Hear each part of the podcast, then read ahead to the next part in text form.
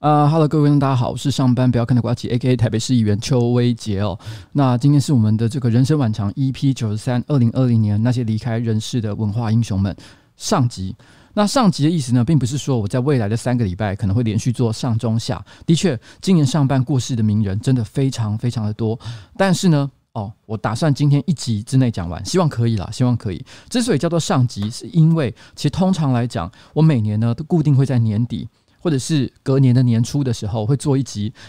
该年度离开人世的文化英雄的主题，来缅怀、来纪念那些我们觉得在过去这个年度，然后呢离开人世，但是对我们的生活、对我们的这个文化、对我们的社会，都曾经有重要影响的一些人物。那这个，但是今年这上半，老实讲，不知道到底发生了什么事情。也不能说完全不知道了。今年的上半的确发生了非常多各式各样的意外、天灾人祸，也或也或许就是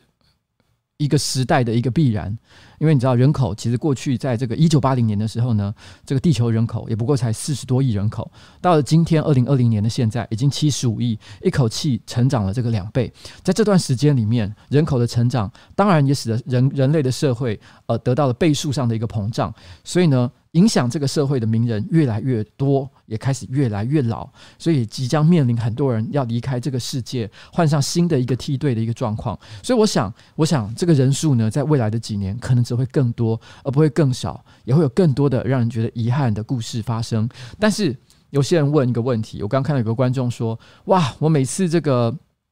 到了这个这个礼拜四的晚上直播，就是希望获得一个轻松的。”这个这个节目，然后让我获得这个一一周的一个很重要的一个疗愈时间。结果没想到，瓜吉今天居然要谈这么严肃、这么沉重的话题。我想啊，先不用担心，因为死亡并不全然是结束。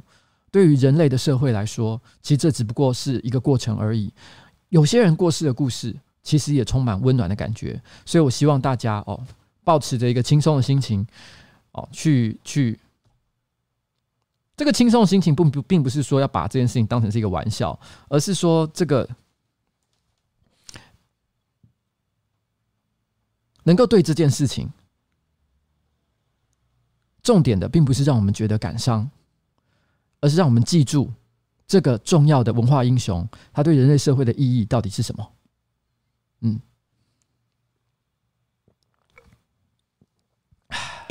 不过在今天的这个节目正式开始之前啊。先讲你比较轻松的事情好了，就是其实我昨天晚上我去跟台通的这个朋友喝酒，那这个台通的这个李依晨、嘉伦他们说，真的是个我就是非常好的年轻人了。说是年轻人其实也不小，两个人都差不多三十五岁左右。我以为他们更小一点，可能二十七八岁，没想到他跟我讲说：“哇，我已经三十五岁了！我，天哪，三十五岁，他们两个人还住在一个大概月租不到一万多块的一个地方，然后呢，过着非常放浪形骸的生活，真的是让人觉得非常的惊讶。我倒不是说三十五岁一定要赚非常多的钱，可是呢，三十五岁的他们，我觉得好像还是青春期没有结束的感觉，真的是非常的有趣。大家有在听台通节目的，都会觉得这两个人非常的呃，该怎么说呢？讲话非常的好笑，而且好像两个年轻人一直在讲干话，然后呢，随便一点点小小的刺激就笑个不停。我昨天跟他们吃饭的时候，的确，我觉得那不只是节目的效果而已，连在吃饭就只是单纯的约吃一个晚餐，他们也是让我觉得真的是精神非常的疲劳，因为从头到尾都在讲笑话。我看到有人讲笑话，我也不认输，总是要一起讲回去。结果一整个晚晚上，你知道，大脑好像是一个时速一百二十公里的汽车在夜间的高速公路疾驶而过的感觉，完全没有休息，非常恐怖。我们就从晚上七点半一路讲到了凌晨十二点半，傻眼。吃完饭了之后，九点我们还到他家继续续拖，然后续拖的现场呢，就是像这样一罐又一罐的台啤，我自己都不知道自己喝了多少。我觉得李义成绝对喝了我的两倍以上。但我觉得最有趣的一件事情就是，就是我为什么我说他们很像是青春期还没有结束？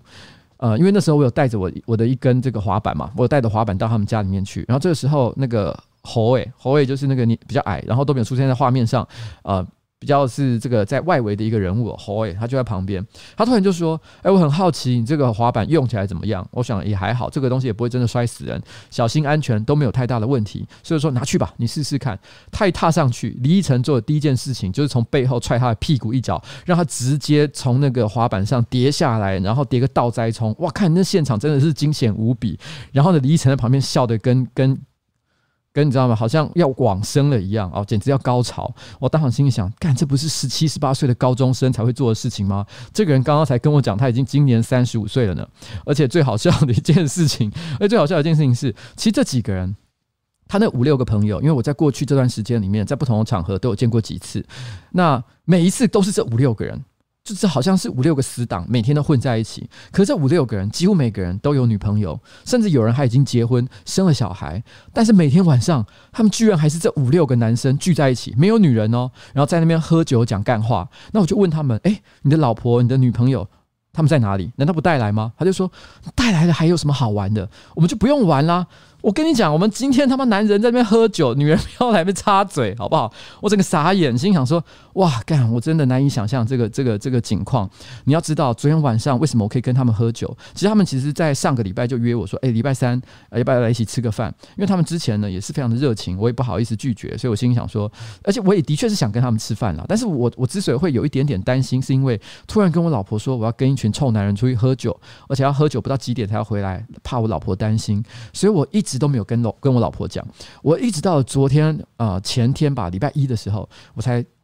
才终于提起勇气跟我老婆准备要说，哎，老婆，我跟你说，其实呢，明天我要去跟台通的那些人吃饭喝酒。但就在我要说话的那一瞬间，我老婆那个时候呢，正好在吹头发，她突然说了一句，她说：“哎，我跟你讲哦，明天我要跟我朋友聚餐，所以我不会很早回来。”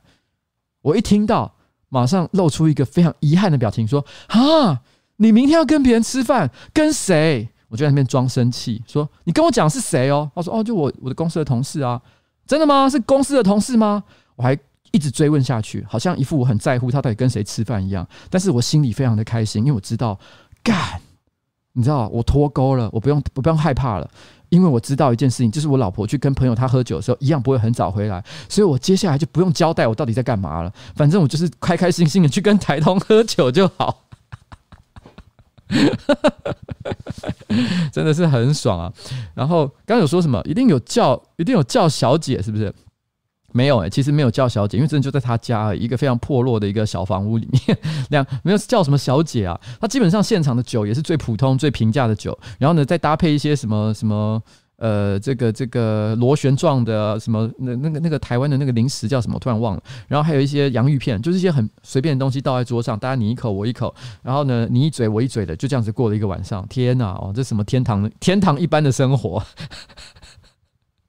没有啦，我老婆说，所以真的不在乎，没有，我真的有在乎，好不好？我刚刚只是戏剧效果，随便讲讲。哎，老婆，你摸着良心讲，老婆，你摸着良心讲，我我是不是每一次你太晚没回家，十一十二点没回家，第一件事情是怎样？我就打电话给你说，哎，老婆，你还好吧？需不需要去接你？虽然你每次都说不用，可是我是不是一定都有问，好不好？所以我真的是很在乎，很关心你，好不好？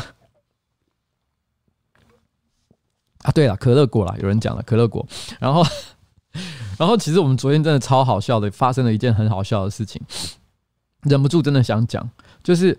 我们这时候正好聊到了呃一些跟同志有关的话题。哦，因为因为不知道为什么李依晨突然之间要聊起了同志，他就说：“哎、我觉得瓜吉，我觉得你不是完全的异性恋，我觉得你是六四，你是六十趴的异性恋，然后四十趴的同性恋。”我就跟他说：“嗯，你这样讲，我觉得也也不见得不合理啊，可能真的有一些，毕竟你知道这个光谱不是绝对的，你知道性倾向是一种流动的东西，有的时候多一点，有的时候少一点，没有人是绝对的完全的异性恋嘛，对不对？那他自己就很坦诚说：我跟你讲，我你我觉得你六四啊，我大概八二，八成异性恋，两成同性恋，怎样怎样怎样怎样。”然后他讲一讲。然后这个时候，那个侯诶，那个小矮子就立刻就说：“没有，我百分之一百趴的这个异性恋。”我就跟他讲，绝对没有百分之一百趴异性恋。他接下来呢，就为了要证明自己是百分之一百趴异性恋，开始讲一堆同志的坏话，说同志怎么样怎么样怎样。我就是不，我就是看他们不顺眼，如何？虽然是开玩笑的啦，他不是认真的，但他只是想表达一下他的男子气概。可听完我就说，你绝对是恐同生贵，因为绝对没有完全百分之一百的异性恋。你会这样子深恶痛绝，讲一堆诋毁同性恋的话，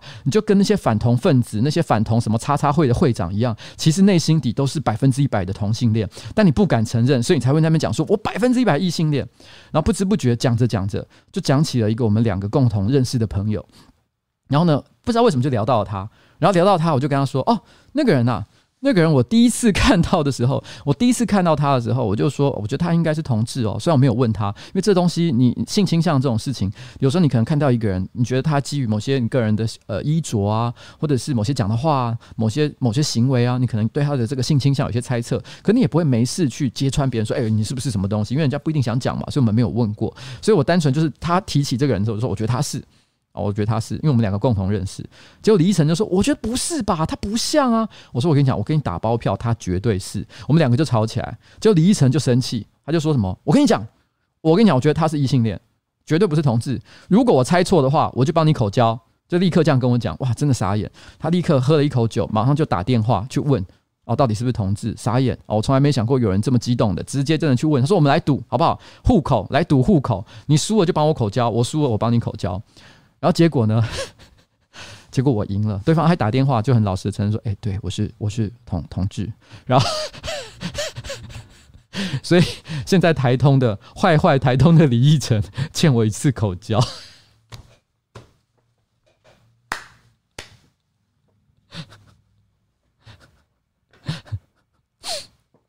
好了，OK，这个这个这个这个我先稍微讲一下，然后然后哎。老哎哎，我老婆在说什么？虽然还在气，不要气。诺基，我觉得他也是在一个 denial 的状态啦。denial 就是就是抗拒哦，抗拒。那有一位小布游世界说到现在还是不敢相信，我的英雄老大就这样走了。去年底我哥三十九岁，没病也是突然倒下就走了。今天是我的生日，最大愿望就是祝大家能一切平安。那小小愿望就是我的频道有一天可以跟瓜吉一起拍片。好，小布。啊，请多加油。那虽然你的英雄大家不见得认识，但是在每一个人的世界里，每一个人自己心里中的英雄都是独特而且最伟大的。我相信你的哥哥是一个非常优秀的人。嗯，你的频道也好好加油，有机会好不好？有一天，如果你真的想到了一个人觉得非常适合的主题，如果真的非常刚好的时间，我相信我们一定是可以一起合作的。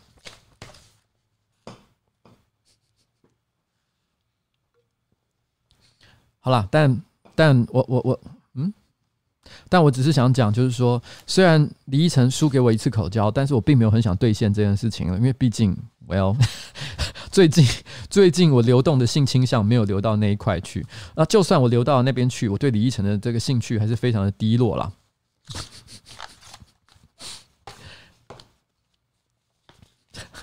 好了，诺基不要生气，诺基不要生气。那我们今天呢？其实今天的这个正式的主题就差不多要准备开始了哦。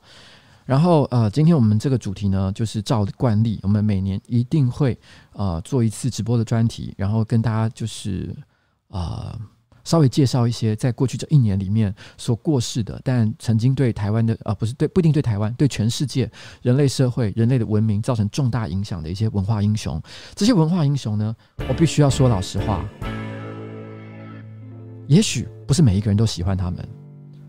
也许对每一个人来说不一定是那么的重要。像是今天直播开始之前，有很多人就提到了许昆源议长。许昆议长议长算是文化英雄吗？我相信很多人提到他，会在我的频道上。我相信在同温层里面，绝大多数的人都是觉得他在开玩笑，没有人相信许昆源是他们心目中的文化英雄，只想来开玩笑，说他绘图转生，哦，说死死者为大。但是许昆源就跟所有的人一样，他是很复杂的，他不是只有单面向的一个个性，也不是只有做过一两件让大家觉得不好的事情。等一下我会不会提到许坤元呢？我也不知道。但是我可以跟你讲，这二十五页资料里面的确有一页写给了他，但我会不会讲，就看我最后的心情。我们等一下会讲到很多人，有些人有争议，但是大家不要太在意，因为你的英雄不见得是我的英雄，所谓的英雄也不见得是做所有做的事情都是好的。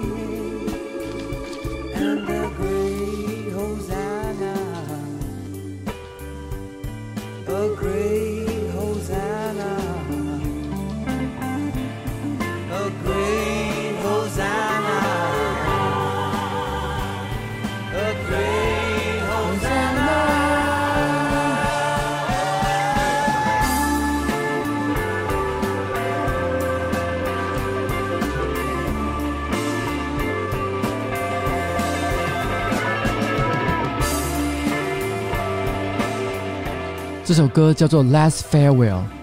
最后的告别。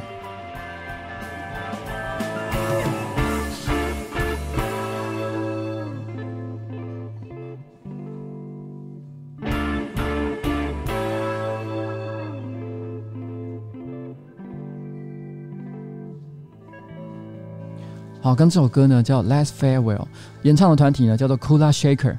哦，他就是最后的道别。我一直觉得这首歌很帅，我很想要把它放在，就譬如说，呃，如果我在演一部很酷的警匪片、黑道电影，那最后呢，我要离开，然后结束这一切，biang biang biang biang biang，所有人都杀死，我要离开这个地方的时候，我就是要放这首歌《Last Farewell》。OK，好，那我们今天呢，接下来开始，我们其实呢，在今年的一月一号，其实就有一个非常重要的人物离世哦。那这个人叫做大卫史腾 （David Stern）。他其实是 NBA 的前任总裁，那他的享寿呢，七十七岁，他是因为脑溢血而过世的。David Stern 是在这个一九八四年，他成为 NBA 的总裁。我必须要坦白讲一件事情，其实我对 NBA 并没有什么特别强烈的热情，我本身并没有特别喜欢看运动比赛。但是问题是呢，David Stern 对于 NBA 来说真的是非常重要的一个人物。虽然很多人想到 NBA 就会想到很多厉害的球星，像我那个时代来讲，什么 Jordan 啊，哦。然后这个这个呃，Larry Bird 啊，哦，一些经典的啊，Magic Johnson 啊，这些非常厉害的一些 NBA 球星，都是当年我们那些年轻人的心里的偶像。但是对我来说，我都觉得还好，因为我没在看那些比赛。但 David Stern 对整个 NBA 的赛事呢，却产生了非常根本性的影响。举个例子来讲，好，他改革了整个 NBA 的选秀制度。革命 NBA 选秀制度本来最早的做法是，哎，廖天怡说。这个有人买游戏数位版玩的不错，才买实体版不拆封收藏吗？哎，这是在说什么事情啊？怎么会突然有人讲买游戏数位版？这个跟今天的主题好像没什么太大的关系，但是好啊，天怡兄，你知道你蛮常这个帮我抖内的，所以我还是稍微回答一下你的问题。我只买数位版，我不买实体版的，因为我觉得实体版买太多，家里根本没有办法好好放。然后呢，我又是一个不喜欢这个存放收藏物的人，所以我都只买数位版，不管是 PS4 游戏还是 PC 的游戏，全部都是这样。OK，好，他改善这选秀制度是因为以前的做法是，如果有今天 NBA 有一个呃那个球队，他的选秀他的排序是从最烂的球队开始。譬如说这个赛季，假设有一个球队呢，他排名最后一名，那他就有优先选秀权，因为毕竟他的实力最差嘛，所以让他先选一些新秀，一些强而有力的新秀来改善这个团队的体质，明年的比赛才会打得更加精彩。对于整个这个 NBA 联盟来说，才会有正面的帮助。可是这造成了一个很大的问题，就是如果今天有任何一个球队，他在赛季的下半段都表现很差。他的时候，他就会觉得干脆摆烂好了，反正他今年没有机会赢了，那不如摆烂，大家直接打很烂，那。去夺争夺最后一名，这样的话呢，就可以有机会选到最强的球员。诶，可是那这样的话，那等于后半段那些后段班的那些比赛不就很难看了吗？所以这个时候呢，他新增了一个制度，就是说好了，接下来就不是最后一名可以抽，反正你没进季后赛的哦，没进下阶段的比赛的，全部哦，大家都是用抽的啊，大家都用抽的。虽然细节的规则嗯没有这么简单了，但简单来说就是就不再是由倒数最后一名这样开始抽起，所以这改善了这个 NBA 的制度。那他同时呢，也对 NBA 的一些这个风气做了很多的改变，譬如说，他有这个终身禁赛制，因为那个时候可能就是有发生可能赌博啊、酗酒啊或者吸毒啊，各式各样球员纪律的问题，所以他祭出了终身禁赛。如果有人真的违法犯纪到了一个很严重的程度，他就会直接就说好了，那你就终身都别玩了。所以改善这个 NBA 这个联盟的一个纪律。那另外呢，他也要求就是呃，除了在比赛时间，如果今天要开记者会的时候，那这些 NBA 球星出席这种公关活动都必须要穿西装这件事情。当然，在这个这个这个制度刚推动的时候，其实的确引起很多的抱怨，因为他们就会觉得说哈。有些球员可能是喜欢穿这个嘻哈很很潮流的服装，但你居然要求每个人都穿西装，所以这件事情就引起了很多人的不满。不过这件事情也改变了很多人对 NBA 球星的印象，因为可能以前都觉得哇，球星就是喜欢乱搞，喜欢酗酒、吸毒，做一些可能运动员非常这个很赚很多钱的运动员会做的一些放浪形骸的事情。但是他透过很多形象上的改善，让大家觉得 NBA 好像诶，其实还蛮正面的。那再加上呢，他那个时候组织了，就成功在他推动之下组织了这个梦。梦幻明星队去打奥运，得到了非常好的成绩，立刻让 NBA 获得了全球知名度，所以他可以说是把 NBA 全球化的一个关键性人物。那所以 David Stern 呢，对 NBA 的近代化是一个非常重要的这个发展。但，哎，对了，有人提到头像，哎，我真的忘记，因为这个头像整理超级多，哇哇哇哇哇！所以我们来看一下 David Stern 的这个这个这个照片，我们就直接放在旁边哦。这是 David Stern。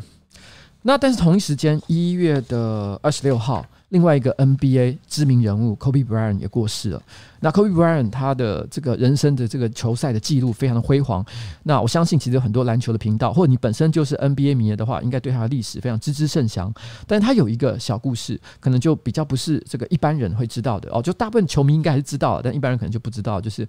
Kobe Bryant 他的名字呢，也就是神户，来自于神户牛排。哦，因为 K O B 这个地方其实就是日本的这个这个神户嘛。那以前这个神户牛肉非常的有名。那他的父母呢，Kobe Bryant 的父母到这个日本旅游的时候，正好吃到神户牛排，就说：“干，这个东西怎么那么好吃啊？神户牛肉太赞了。”所以，于是就为了纪念他们吃到神户牛排的感动，就把 Kobe Bryant 取名为神户牛排的。这个这个名字，所以也就是其实讲起来有点坑啊，也就是这个大家知名的这个 NBA 球星，他的名字来源竟然是他父母吃到一顿食物，非常的感动。所以可见食物对于人哦，对于人一生重要的回忆来说，是有非常巨大的一个影响。那也因为 Kobe Bryant 的原因呢，所以日本的神户牛后来在全世界也受到很多的讨论。那这个。神户牛肉流通推进协会的事务局长长谷原呃泽泽泽哦，这名这这名字好难念。在 Kobe Bryant 发生了这个意外之后，他就发表声明，因为 Kobe Bryant 的关系，神户牛在世界上的价值提升了，我们倍感光荣。在得知意外发生后，也相当的吃惊，对此表示遗憾。OK，然后呢，所以 Kobe Bryant 不只是在 NBA。哦，开创了一个非常厉害的、精彩的运动员的人生，但同时呢，也让一种日本的牛肉，哦，日本的一种料理，然后获得世界的知名度，这算是一个非常奇妙的一个一个发展了。嗯，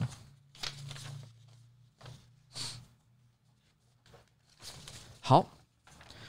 那我们接下来一月二号，其实一月一号啊，二零二零年的第一天，其实就有一个重要的名人过世，但是一月二号。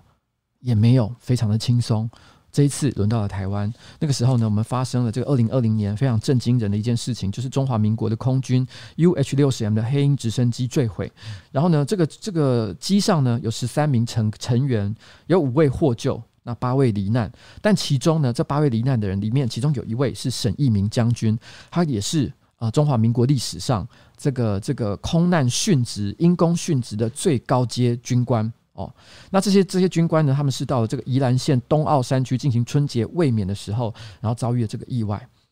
上午八点七分，那雷达光点突然消失，然后呢，因为不明的原因呢，就失事在新北市的乌来山区。那对于我们这个台湾的国军来说，其实是非常啊非常这个让人遗憾的一件事情。一月二号，啊，对不起。我常常会忘记这件事，这个就是我们的这个沈一鸣啊，沈一鸣将军。那一月七号的时候，嗯，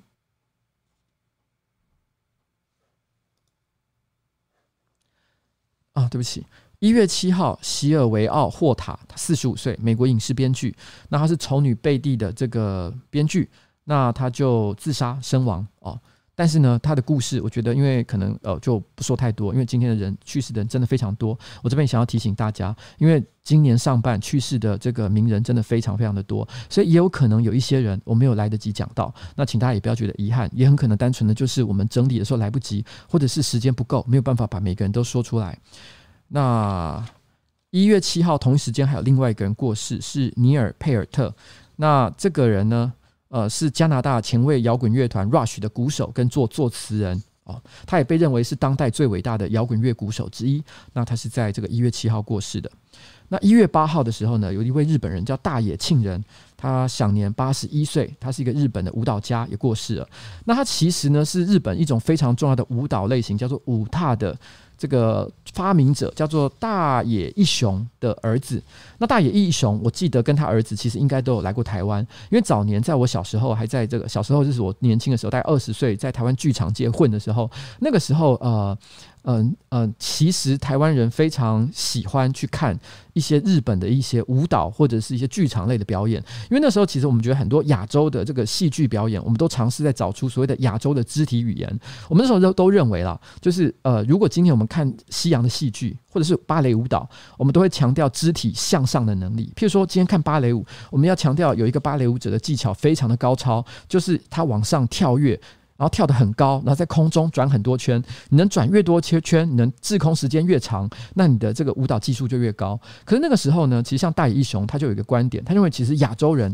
是农牧，呃，是农耕民族。不像就是可能欧美人，他们都强调哇肢体奔放的那种感受。他认为其实农耕民族，像我们不是有一个名词叫亚洲蹲，就是亚洲蹲就是指两两脚开开的，然后直接就蹲在地上的那个动作，就叫做亚洲蹲。然后他认为说，其实像亚洲蹲是日是日本或者是整个亚洲农夫社会。一般这个民众常常会有的动作，所以他认为说，像这种类型的亚洲蹲这种动作，才应该是亚洲的肢体特色。所以他尝试把这个概念融入到这个这个东方的舞蹈，然后呢，并且强调出，就是我们在舞蹈动作呢，不是向上，或者不是强调奔放这件事情，而是如何跟大地产生连接，这是舞踏这种艺术的起源。那。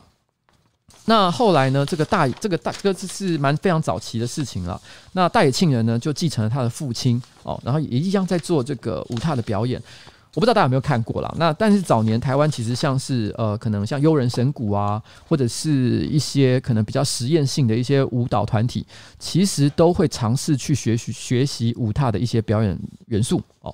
算是影响台湾的艺术文化也蛮多的。那一月八号呢，同时还有另外一位也过世，巴克·亨利，八十九岁哦。他曾以电影《毕业生》获得奥斯卡奖提名的美国作家哦。毕业生可能大家这个，如果大家有很爱看电影，因为这有点老，所以一般年轻观众应该没看过。但是《毕业生》呢，其实引起了非常多的注意。那当年是达斯汀·霍夫曼呢，就凭着这个这部片得了一个这个奥斯卡的提名。那他其实就是在讲一个年轻的大学毕业生，然后呢，跟一个中年的妇女，然后发生了不伦感情的一段故事。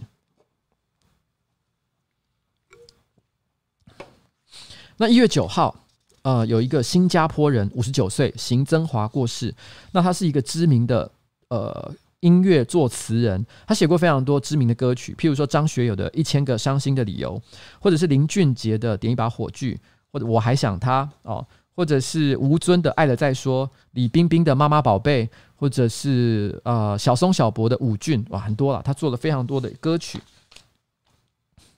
那一月十四号的时候呢，有一位蛮有趣的人。哦，他是个蛮特别的人，也过世了，叫梁军，九十岁。那他其实不是台湾人哦，也不是新加坡人，也不是日本人，也不是韩国人。梁军呢，他其实是中国人。那他有一个很特别的地方，因为你会觉得说，这个人听都没听过，他代表代表什么呢？你知道中国的人民币呢，到目前为止总共发行过五套。哦，就是依照时间的不同发行过五套，其中第三套，也就简单的讲，就三点零第三代的这个中国人民币呢，其中的一元纸币用的就是梁军的照片。当时呢，梁军可能不太确定他的身份，可能是一个农民或者是一般的庶民，没有人知道他是谁。但总而言之，当时呢，这个中国在这个早年引进了这个一些新的农耕机具的时候，那梁军正好在现场，然后他看到了一台好像是农耕机吧，他正好觉得哇，这个这个机器好新颖啊，他就很兴奋的就跳上了这个农。耕机，然后正好被媒体记者拍下了一张照片，就是中国人民坐在全新的农耕机械上的照片。那你也知道，其实在这个任何的文化或者是社会，那在每一个时期呢，都会一些有一些非常重要的文化象征。譬如说，像我们讲二战结束的时候，美国有一个非常知名的照片，就是一个呃，一个一个那个美军。他从船上下来，然后跟一个这个护士，然后两个人拥吻的照片。虽然后来有人说，其实这照片呢，其实是好像有一点点是编造出来的，但是问题是这个照片的确后来形形成了，就是美国这个打赢战争的一个非常重要的一个象征性的照片。或者是也有人会提到，譬如在反战时期，那有一个很知名的画面呢，就是。呃，一个年轻的反战反战的嬉皮少年，然后呢，他就把这个一一朵花插进了一个军人的枪杆里面，所以象征着就是呃和平的机会这样子，所以就是有些经典的照片。那这个刚好就是中国早年的一个经典照片，也成为了一元的这个呃一元钞票上面的一个一个象征物。那。他今他他在九十岁，然后他二零零三年，也就是他可能已经七十几岁，年纪非常大的时候，这个中央电视台呢，他们有拍了一个节目哦，就是做了一期关专门在讲钱这件事情的节目。那为了讲钱这件事情，他们就邀请梁军哦上到他们的节目，然后呢跟他说这个当年这个一元钞票的事情。结果梁军他已经七十几岁了，他上了节目才知道，原来他是一元钞票上面的那个人，因为他其实从头到尾都不知道，但那个照片其实就是他哦，这算是一个蛮有趣的一件事情。那，哎、糟糕，我又忘记换照片。大家都常常会提到这件事情，呃，我真的会忘记。哦，这一位是梁军哦，梁军。哇，真的常常一讲，我就会忘记说要换照片呢。真的谢谢大家提醒我。那我们现在再来啊、哦，接下来下一位，克里斯多福托尔金是在一月十五号过世的，九十五岁。那大家听到托尔金这个名字，就会想到哦，难道是 J.R.R. 托尔金吗？哦，的确是有一点关系，但不是他本人，他是 J.R.R. 托尔金，也就是《魔戒》这个小说这个作家的儿子。那，哎，那个诺基，你怎么突然跑到这边来？提醒你换照片。哦，你是要提醒我换照片吗？哦，好，谢谢，谢谢，谢谢。好，那这个托尔金呢？呃，那个，那个。托尔金他在他爸爸生前哦，他这个这个小托尔金就克里斯多夫，就一直在协助爸爸的写作事业，帮他整理世界观啊，甚至呢，他还有曾经帮一九五四年所出版的这个《魔戒》这本书啊，《魔戒》三部曲绘了初稿的地图。那老托尔金过世之后，他还是有继续帮爸爸爸整理很多他遗留下来大量文稿。但是这个小托尔金他有一个比较重要也比较引起大家注意的晚年的事情，就是因为他那时候后来有授权呃拍出了这个知名的电影，就是《魔戒》三部曲。那那上上映了之后，其实广获这个大众的好评，那而且卖座也非常非常的好。但其实小托尔金非常的讨厌这个电影版的《魔戒三部曲》，因为他觉得《魔戒三部曲》呢，把他爸爸的经典杰作拍成了一个幼稚无脑的青少年动作片，所以他非常的深恶痛绝，所以导致后来他在他的晚年，他所做的，他就尽一切的努力阻止任何人在尝试改编就是托尔金的任何作品，因为他觉得他已经无法忍受了。这是一个蛮有趣的一个现象哦。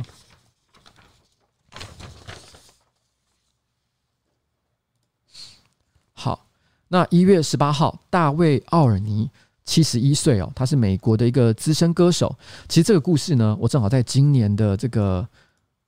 我正好在今年的这个某一次的直播，其实有提到他的故事，因为我觉得他故事非常的该怎么说？虽然死亡是一件浪漫的啊，死亡是一件悲伤的事情，但是不不知道为什么，却觉得他的故事说起来带有一点浪漫的意味。因为他虽然已经年纪非常高了，但是这么多年以来，这位资深歌手从来不曾停止他的音乐演出。那他死亡的那一天，他过世的那一天呢，刚好他是在佛罗里达州的音乐节担任表演嘉宾，他就在台上表演到一半的时候。他突然间好像想到了什么事情，然后跟台下的观众说了一声“啊，对不起”，然后就心脏病病发，直接就猝死在舞台上。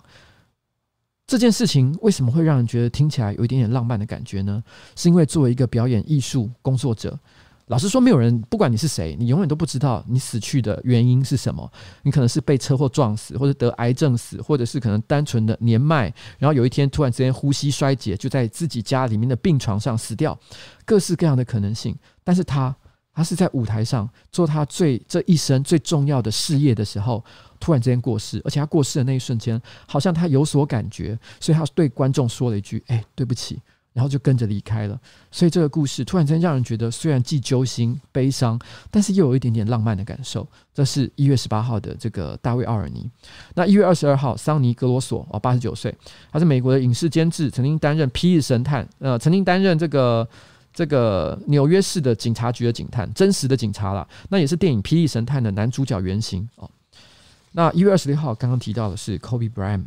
那一月三十一号呢，是玛丽海金斯克拉克，九十二岁，他是美国的推理小说家，他曾经得到艾伦坡奖。一九五六年呢，陆续发表了很多作品。那开始写这个悬疑推理小说呢，曾经啊，我又忘换，Holy shit！好，那这个曾经获艾伦坡奖哦。然后，一九五六年起连起啊，陆续发表很多作品。然后呢，他的小说总发发行量超过了这个八千万本。所以，如果今天你是一个这个悬疑小说哦、推理小说家的这个推理小说的这个爱好者，你很可能也看过他的这个出版品。嗯，OK，好，那接下来我们来到二月啊。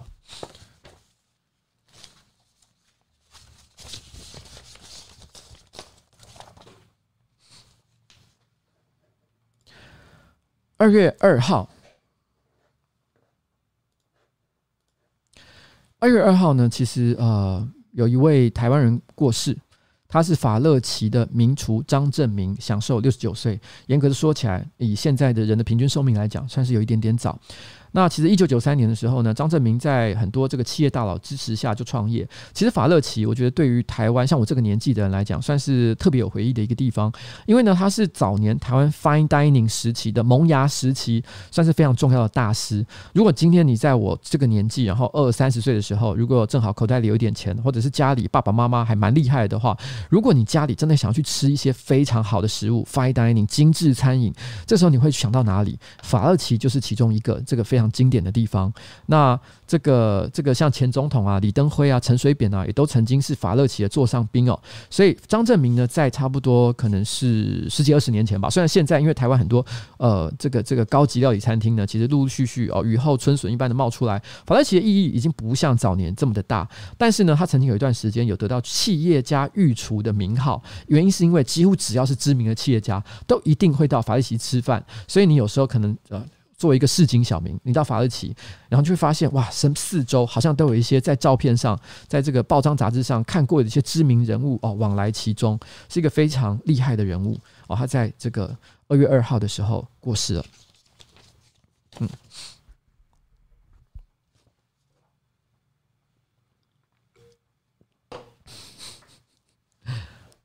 好。我们先来到二月二号哦，一样是二月二号。台湾有另外一个也过世了，另外一位人物小互斗。小哎，对不起，我拿错人，照片是错误的。这是小互斗。小互斗其实是七十二岁过世的，他本名是欧长喜，他是台湾的一个资深艺人。他在二零一九年的时候呢，因为老大老大人啊这部片哦，荣获这个二第二十一届台北电影奖的最佳男主角奖。那病逝的原因呢，是因为肺积血跟肠胃道出血所致。然后之所以叫小互斗。是因为当时呢，其实因为他其实大家可以从照片上看得出来，他年轻的时候，我觉得比他年老时候照片还要更加明显，就是他的下巴有一些护斗的感觉，呃，往外突出的感觉。所以呢，其实他就以护斗的这个这个造型闻名。但为什么他不是叫老护斗，而是在小护斗呢？是因为他刚出道的时候，有另外一个更老的艺人就已经有个名字，就是叫护斗了，所以他才取名叫小护斗，意思就是护斗之外，哦，还有另外一个小护斗。那那那个时候，他在二零一六年的时候，二零一九年夺下那个台北电影奖的时候呢，他得奖的时候就在台上很开心的说：“哎、我跟你讲，我十八岁拍台语片到现在，我要跟大家讲，小护斗哈，不是小漏斗，也不是小便斗，麻烦大家跟我喊三遍哈，小护斗不是小便斗啊。”他这样说的这样的话，老实说啊，这句话纯粹就笑话来讲，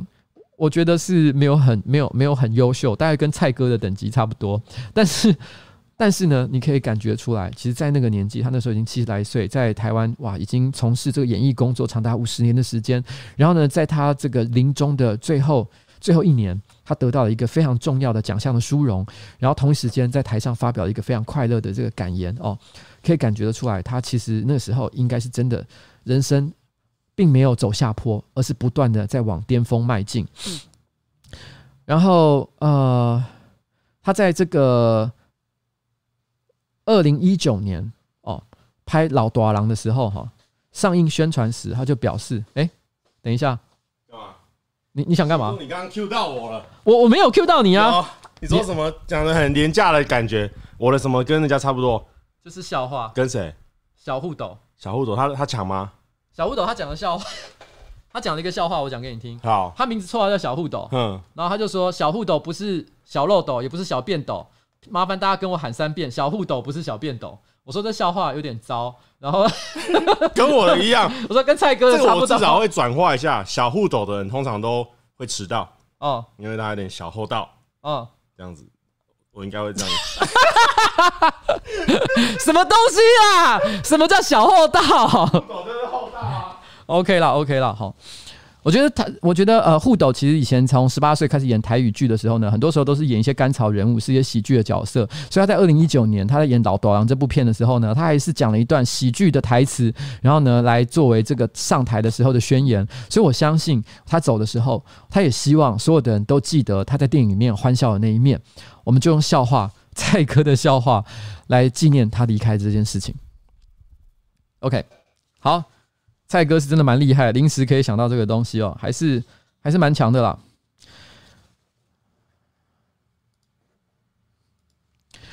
二月五号，寇克道格拉斯哦，寇克道格拉斯一百零三岁的时候过世，美国影星，哇，他活了非常久的一段时间呢，竟然活到了一百零三岁，算是非常的长寿。瓦工呢，其实今年刚好满一百岁，所以如果没有意外的话，他应该会在今年呢得到这个桃园县县长。就是亲自颁发的一些奖牌或者是赠品，因为通常一百岁应该是有一些有一些小礼物啦，但我不知道他们会送什么就是。那不过说真的，因为坦白说，因为人到了这个年纪，我想呃无病无痛是非常困难的一件事情，所以老实说，这几最近这几个月，真的我有时候也蛮担心我阿公阿妈的一个情况，因为他们时不时呢，其实也会有一些还很健康啦，但是就是你会感觉到他们的这个身体啊，或者是意识啊，都不像他们年轻的时候那么的。那么的健全，嗯，那他在一九九九年的时候呢，曾经被美国电影学会学会呢选为百年来最伟大的男演员第十七名哦。一九九九年的时候，还有一个非常著名的作品呢，就是《万夫莫敌》。那《万夫莫敌》呢，是一个一九六零年代的这个这个传记影片。那这个导演呢，就是大家所熟知的史丹利·库伯利克。那如果你不知道他是谁的话，也没关系，因为老实说，史丹利·库伯利克呢，他现在呢，呃，也好像是应该是也不在人世了啦。那我我记得我最后有印象看他的电影，嗯，是哪一部啊？呃，应该是《大开眼界》。《大开眼界》之后，他有别的电影吗？史丹利·库伯。好像没有了，可能大开眼界是最后一部。然后，那史丹库珀呢？他其实还有一部片，对上班不要看来说非常的重要，那就是在上班不要睡这个影片系列里面的《太空漫游二零零一》。我们有一段呢，其实就是放这个《太空漫游二零零一》呢，来给这个大家看，让大家挑战大家这个对抗睡觉的能力。为什么大家会放《太空漫游二零零一》？因为它的节奏真的，老实说是有一点点慢了，但是它的确是一个艺术性，而且在科幻上，呃，科幻电影的这个历史上来讲，是有非常重要里程碑的一部电影。那所以呢，这个看他这部电影的时候睡着，真的是非常大不敬的一件事。只是我那天真的是太累了，所以有一点 难以忍受。不然正常的话，我小时候是能够完整把它看完。我还记得蔡哥在看这部片看完了半个小时之后，他忍不住说了一句话：说为什么我觉得这部电影好像是很多静止的这个油画连接而成？因为它看起来哇，真的都是一堆。固定视角的画面，不断的由头演到尾。啊，前面大概花了二三十分钟在讲猩猩打架的事情，所以整个让这个现场，呃，上班不要看的几位年轻朋友没看过这部电影的瞠目结舌，忍不住都要问：这到底看了三小哦？但不过，如果你有看到最后，他就会发现，其实呢，他对于这个科幻的一些诠释，其实带来非常重要的一些影响。那寇克道格拉斯呢？这部万夫莫敌的电影其实有一个很特别的地方，就是说它其实是什么呢？是什么主题？其实这个主题后来不断的一再重拍，就是斯巴达克斯的经历。哇，就是什么三百。三百壮士啊，哦，或者是说我们后来看那个，其实美剧也有相关的一些主题。但是后期呢，其实大家如果在看近代关于斯巴达克斯的时候，都一定是长得非常俊帅、然后肌肉猛男的故事。不过在万夫莫敌的时期呢，寇克大道格拉斯的确也是美男一位，身材非常的好，然后呢，让人看了哦，就是会觉得哇，非常有魅力的一个家伙。那后来呢，他生了三个小孩，其中呢，这些小孩好像也都是在好莱坞电影工业工作。最有名的一位应该是麦克道格拉斯。麦克道格拉斯他有很多知名的电影，可是我觉得对很多年轻人来说可能没有那么记得了啦。那我讲一部大家可能最有印象的，就是《蚁人》里面的博士科学家哦，那个就是麦克道格拉斯，汉克皮姆哦，汉克皮姆，嗯，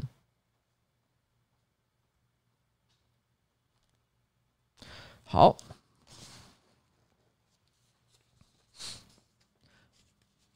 来，我们现在继续往下哈。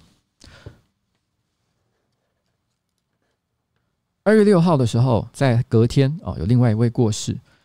啊、李文亮。他是揭发武汉肺炎病毒的医生，他也因为武汉肺炎的病毒而病逝。三十四岁的时候，在揭发武汉汉肺炎后，然后呢，被中国政府威胁签下训诫书，并在文件中承认所言为不属实的一个言论。所以后来李文亮呢，其实在这个中国人的心中，他被带视为良心的象征。他们认为中国不能说真话，然后呢，所以导致啊武汉肺炎蔓延，或者是中国各种让人觉得不公不义的社会现象。那他认为李文亮就是其中的代表。所以当武汉肺炎开始大大幅的蔓延，然后呢，开始很多人质疑政府的时候，就有很多人跑到李文亮的社群账号底下留言，然后呢，去呃想要怀念这位医生。但是必须要说，李文亮医生呢，其实他在生前，他也曾经针对香港的革命哦，香香港的这个反抗运动，然后呢，做出了一些比较反面的一些论点。所以因此，对于一些香港朋友来讲，他们觉得。虽然中国人都觉得李文亮是良心的象征，可是有一些香港的朋友并不是这么认为。但我个人是觉得，我觉得在中国这个教育跟环境之下，我觉得对于呃香港运动的不认同，其实是可以理解的。因为我相信他所得到的资讯非常有限，他每天都看着党所控制的媒体和报纸。你要让他觉得香港人都是呃的革命运动或者是反抗运动有合理的动机，我觉得也是非常的困难了。但是我相信李文亮愿意在中国像这样的环境底下，然后呢发出他的正义之声，以及。可以代表，我相信他是一个非常有良心的人物，所以这是二月六号李文亮先生。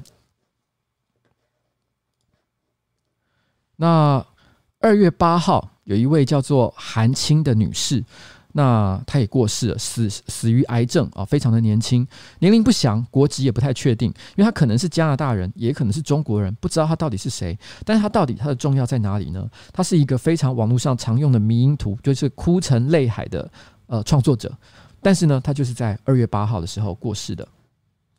二月十一号的时候，哦，有一位这个棒球选手野村克也，八十四岁过世。哦，他是日本职业棒球运动的这个运动家，他也是教练，也是评论家。那在日本，其实是呃，如果今天你作为一个职棒选手，通常你的每个运动选手这个运动生命都是有限的嘛，三十岁，呃，四十岁。通常你可能四岁之后就很少见了，你还要一直待在线上，然后继续呢，不管是挥棒也好，还是投球也好，都非常的困难，因为体能总是不能跟年轻人相比。所以这时候他们的最主要的出路，其实就是担任这个教练或者是评论家。那野村克也呢，一直到八十四岁的时候呢，可能一直都哦，就是一直都还有就从事相关的一些，就是一直到他晚年，可能他还有从事相关的一些工作。那球员时期的这个野村的光芒呢，长期都被长岛茂雄跟王贞治呃所掩盖。那一九七五年五月十三号，野村达成日职首首位首位通算两千五百支安打的里程碑。但是当天呢，进场观战的这个观众呢，却只有六千人。然后，因为虽然他其实是一个非常有实力的一个选手，但是因为当年啊，他再怎么讲，他都不是那个时候最重要的一个明星。所以，虽然他达成了这个两千五百支安打的里程碑哦，看起来是非常厉害的一件事情，但是呢，进场观众居然只有寥寥六千人。所以他那个时候哦，他就发表了一个流传至今的名言。他这时候，因为今天之所以会特别提到他，就是想把这一段话说出来。他说：“如果长岛与王贞治就像阳光下盛开的向日葵，那我就是月夜里默默绽放的月见草。因此呢，就激发他不服输的个性。那最终呢，野村克也在职业生涯的多项成绩呢，都优于长岛茂雄。那通算出场呃出出赛场数呢，其实也胜过王贞治。所以就是说，虽然大家可能想起了早年的日本职棒。”长岛茂雄啊，还是王贞治啊？可能大家都觉得才是最有名的那个人。但是如果讲起成绩的话，默默努力的野村克也，其实才是真正的明星。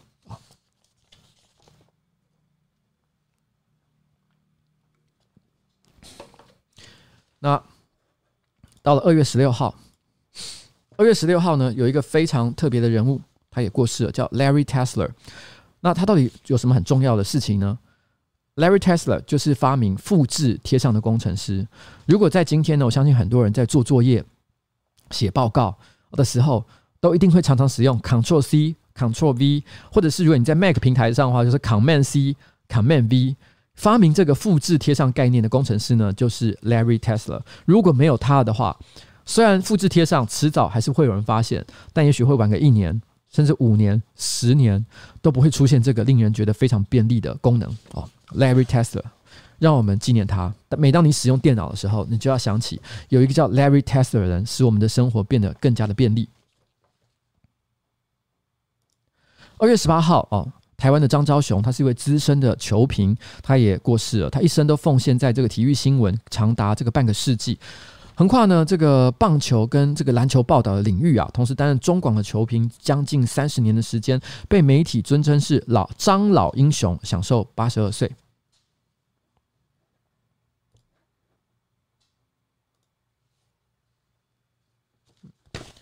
好，那接下来呢？这一位也是一位台湾人。二月二十一号，他是阿财的店老板阿华，五十四岁。那阿财的店啊，我想他现在是在位在仁爱路上，但他以前呢，并不是在仁爱路，他以前也距离现在的新店的位置没有太远。然后呢，他是在一个巷子里面，一个两层楼的老建筑物。然后我还记得一楼都是摆一些圆桌方桌，就是那种大家可以围着一起吃饭的地方。但楼上呢，其实它除了圆桌方桌之外，还有一处是榻榻米。那以前小时候我也跟一些朋友有一起去那边吃饭很多次的经验。它的这个料理呢，其实也是真的蛮美味的啊。就是说它不是单纯的只是因为它有名而已，它真的是一家好吃的餐厅。这个家餐厅最有名的一个地方，它曾经被称之为是台湾的一个民主圣地，因为早年台湾一些可能反对运动啊，或者一些媒体啊、记者朋友啊，常常都会在这个白天辛苦的工作，或者是可能呃，可能这个社会运动结束之后呢，来到阿财店吃饭，然后呢，甚至跟老板哦，那个大声交谈，谈谈论这个这个对于政治的一些看法。像呃，这个如果你有看有一部电视剧啊，前阵子那部电视剧就是叫做这个这个，哎，那个电视剧叫什么？突然间我又忘记了。呃，之前。国际桥牌社里面就有出现这个男主角，他就进去了以后，跟一个疑似陈水扁的家伙在那边一起吃饭。哦，那个地方，那个地方其实就是阿才的店，他指的就是阿才的店。那有一个学运世代的成员呢，就是民进党的立委沈发慧，他就说阿才的店就是我们的青春。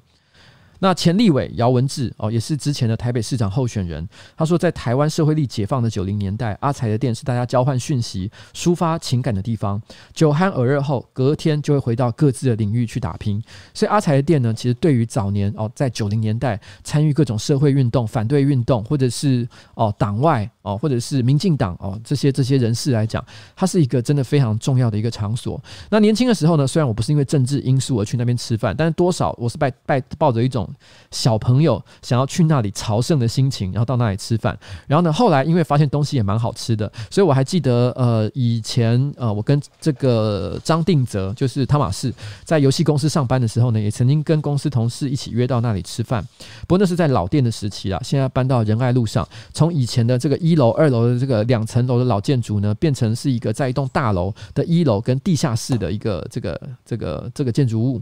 那呃的一个餐厅，那如果你进去的时候，呃往左转哦，它有一个小包厢，那小包厢里面放了很多，就是可能这个阿财店老板阿华，他跟一些政治人物，可能像陈水扁啊，然后还有一些这个这个早年党外运动的一些人士共同合照的照片，全部都摆在那个墙上。那那个包厢，所以算是他目前为这个老的这个阿财的店所保留下来的重要的回忆。那我在之前二零。一八二零一九年选完的时候，我曾经跟林亮君在那边约过一次吃饭，还有吴峥。然后呢，二零一八年的时候，我也有在那里吃过一次饭。我在我的直播上有聊过，我在那里呢，跟陈水扁还有一些政治圈的朋友，我记得邱显智也在，啊，在那里一起吃饭哦，十个人。那现场发生的故事呢？因为我以前直播就讲过了，所以我这边就不多说。所以对我来说，那天也是一个非常魔幻的一个时间点了。就是你知道，事隔了这么多年，小时候呢，大家都曾经是扁迷哦，青春时代都是扁迷的时刻。然后我们能回到这个台湾民主的发源地哦，台湾民主青春的所在。然后呢，一起跟当年的偶像哦一起啊吃一顿饭。说真的，事隔这么多年，我们看待陈水扁的心情。我们对他的想法都已经跟我们二十来岁的时候有很大的不同。嗯，我想这是一个我这辈子都会记得很清楚的一个画面吧。其实那时候我哎，我还是讲一下好了。我那时候之所以会想要去吃那一顿饭，虽然我以前有提过，不过我想也不是每个人都有看过我那一集节目。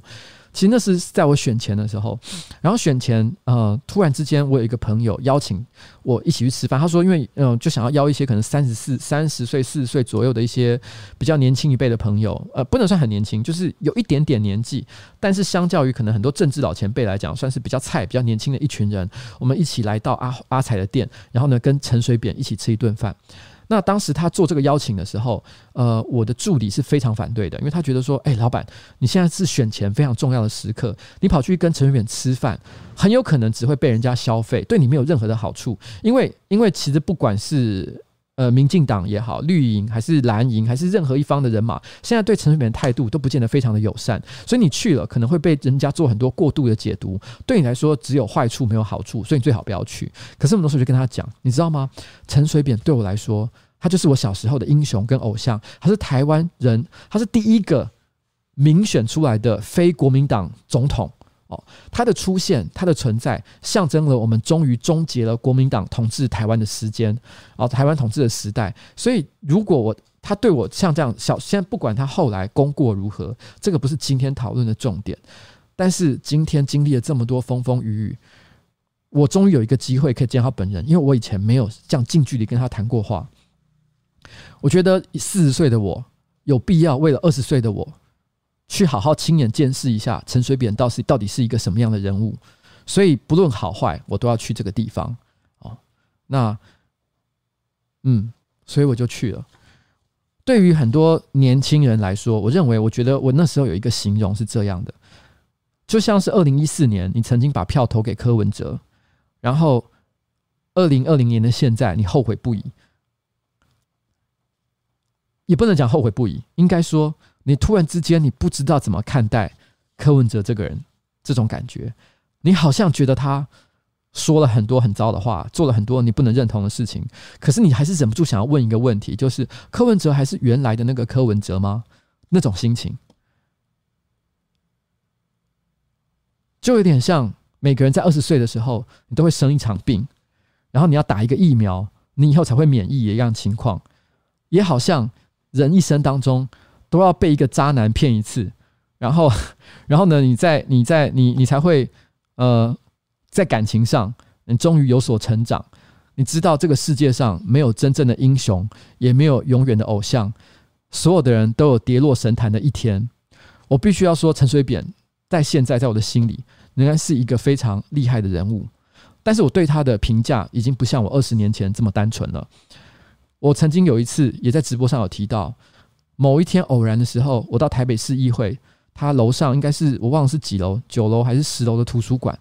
因为那图书馆平常不会有人去啊，因为它都是放一些实体的书籍。这年头，如果你要找找资料，大家上网 Google 或者去看一些政府公开的一些资料库就好了，你根本不需要去那图书馆翻资料。但是当天呢，我刚好因为有有一些事情的关系，我到那个图书馆，那因为很无聊，我就随手拿了眼前的一本书，直接开始翻起来。一翻，原来是当年呃台北市议会开会时候的逐字稿，而我翻开的那一页。刚好是陈水扁在质询当时的市长，因为他那时候刚刚担任市议员的时候，我那时候就一个字一个字的把他的这个质询稿看完。我当下觉得干有够精彩。那个时候我已经当台北市议员当了半年了，所有台北市议市议会的议员质询是什么样子，我都看过了。有的人很废，有的人很精彩，像苗博雅就很厉害。那我也很努力的想办法尽想办法尽力做到最好。可是我看到。陈水扁的质询稿的瞬间，我还是觉得所有人都输他一大截。他质询的内容啊，所准备的资料之充足，然后呢，辩才之无碍，真的是吓死人哦！让你会有一种感觉，是现在台北市议议员六十三个，没有一个人能跟他比，没有一个能跟他打的那种感觉，真的太强大了。他真的是很厉害啦，难过哦，难过。所以呢，今天这就是我在讲阿华这个地方。好，我们现在都才讲到现在才讲到二月呢，真糟。二月二十四号有一个叫约翰法兰塞斯，哎，是不对。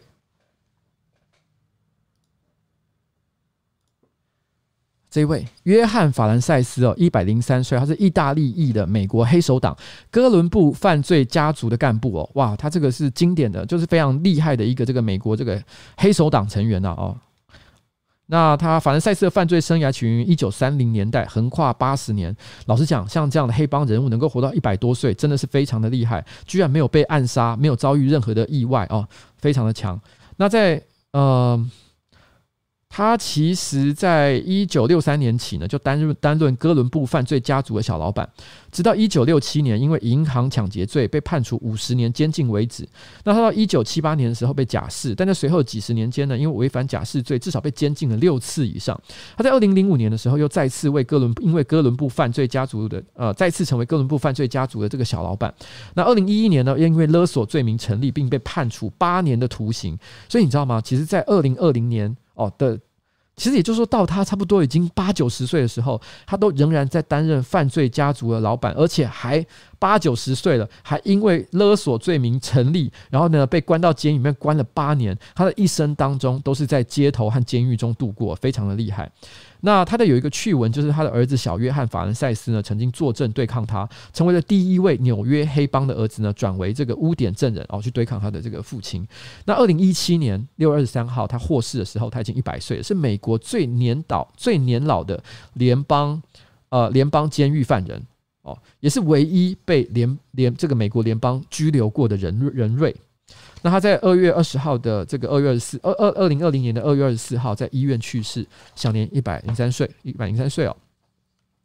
那他其实人一生当中，除了犯罪事迹之外，他也非常喜欢电影。其实这点蛮奇妙的，好像很多这个黑道都很喜欢拍电影。那像美国呢，其实很多黑手党家族啊，或是各式各样的黑帮，都曾经把他们的资金赚来的这些现金拿来投入在美国的电影事业之上。而香港也就不用说了，香港其实很多这个电影工业老板，譬如说大家最知名的就是呃，只要龙五的手上有枪哦。那他就没有人可以杀他。那个龙五呢，基本上也是美呃香港电影界的大佬，而且他也是货真价实的这个这个黑帮老大。所以他手上有枪这句话，诶，可不是开玩笑。大家以为是电影台词是不是？没有，他在现实生活中可能真的有枪哦，好不好？然后呢，他这个这个刚刚讲这个法兰塞斯呢，他在一九七二年，他曾经投资过一部经典电影，就是《深喉咙》。如果你曾经呃钻研过，就是世界上的这个这个。成人电影的话，你就知道《深喉咙》算是一个非常经典的作品哦。他为他投资了大概两万两千美金哦。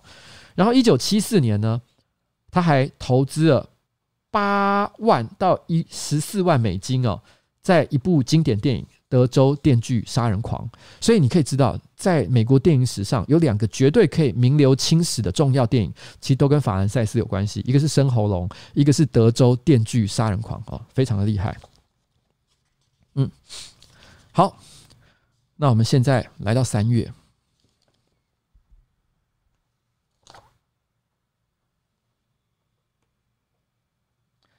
OK 啊、三月二号，三月二号呢，其实有一个艺术家过世。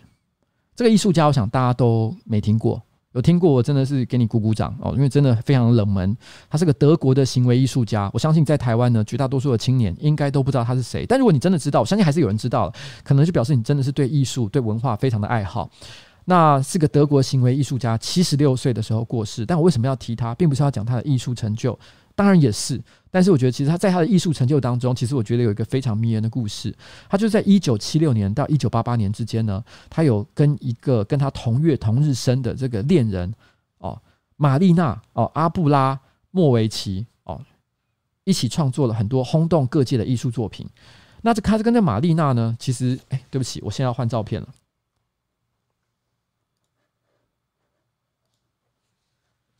现在在这张照片里面呢，你可以看到右边的就是乌雷，左边呢就是玛丽娜哦，一男一女，他们曾经创作过非常多经典的作品，但是他们最有名的一个作品呢，是在一九八八年的时候的《情人长城》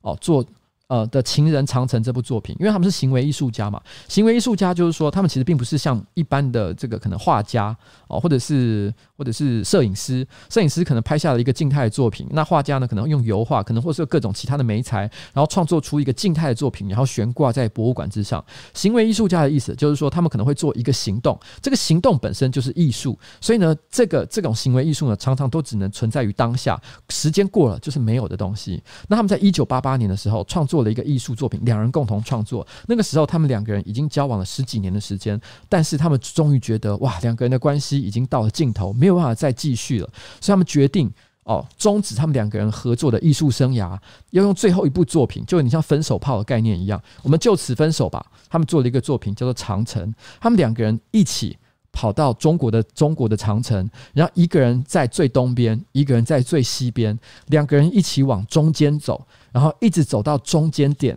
然后两个人汇合，一起遇上，然后道别，从此再不相见。这个就是他们的行为艺术，叫做长城。在一九八八年，然后一九八八年就这样子不知不觉的过了二十几年。二零一零年的时候，玛丽娜呢，她这个这个女生这一个啊，就是左边这一位。她在美国的纽约现代艺术馆哦，MoMA MoMA 这个地方哦，她办她的回顾展，然后发表了一个新作品，叫做《艺术家在场》。他这个艺术家在场的这个作品呢，一样也是一个行为艺术。他就摆了一张桌子，桌子，一张椅子啊，两张椅子。他就每天从早到晚就坐在那张椅子上，左边的左边的椅子上，然后呢。呃，你只要是呃这个艺术馆的来宾哦，一般的客人，你买了票进场，你就可以坐在那个椅子跟他对望凝视哦，那叫做艺术家在场。他每个他在每天都会坐在那个广场中央椅子呢，只要你有人坐在他的对面，他就会花一分钟，然后呢平静的凝视哦，跟你互相凝视，凝视所有就是有坐在他对面的观众。但是突然有一天，一九八八年。跟他一起创作长长长城，而且从此不再相见的那一位前男友乌雷出现了。他们两个就在这个纽约的现代艺术博物馆互相对坐，凝视一分钟，然后玛丽娜看着他。忍不住热泪盈眶，潸然泪下。就在同一时间，现场所有的来所有的观众，我不知道这是有 C 还是没有 C。这个我所看到的资料并没有描写，他们也可能从来没有对外公布。但我相信现场的这个情绪呢，是完全就是就是是真实的，就是真的现场。潸然泪下，然后现场所有的观众都都为之鼓掌，因为所有的人都知道乌雷跟玛丽娜的故事，所以能够发生像这样的一个机遇巧合，两两个人在二十几年后又在了一场行动艺术里面啊、再度见面，这个可以说是这个一直都被认为是呃这个世界近代艺术史上最动人的画面之一。而这位在右手边的这位乌雷，他在七十六岁，这个德国行为艺术家，他过世了。所以呢，像这样的画面，也不会再出现了。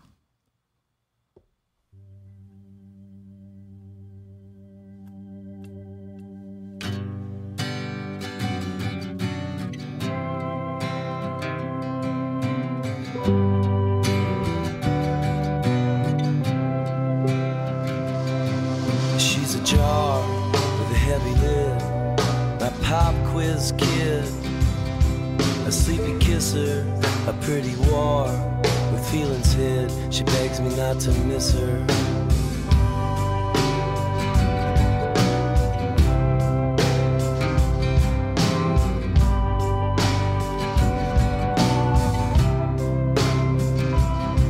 She says forever to light a fuse. We could use a handful of wheel and a day off and a bruised road. However, you might feel tonight is real.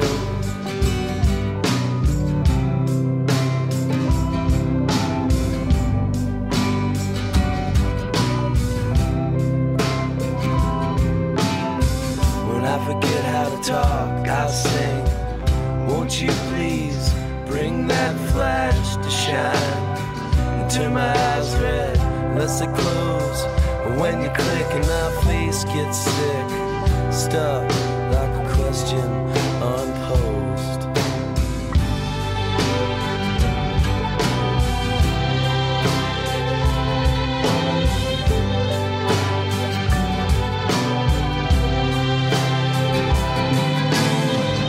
Just climb aboard the tracks of the trains on in my fragile family tree.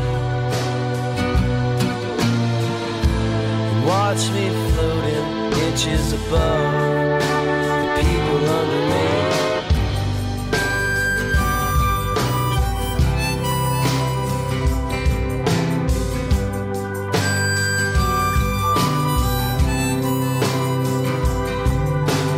Please beware the quiet front yard. I warned you before there were water skies. I warned you not to drive Dry your eyes, you poor devil.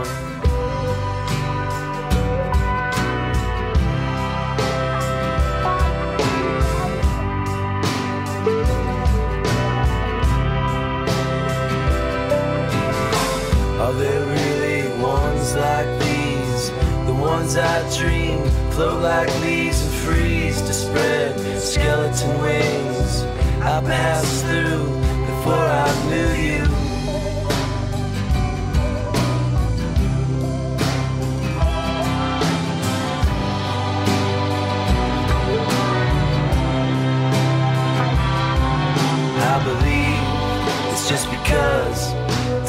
payday is not enough. Oh, I believe it's all because daddy's payday is not enough.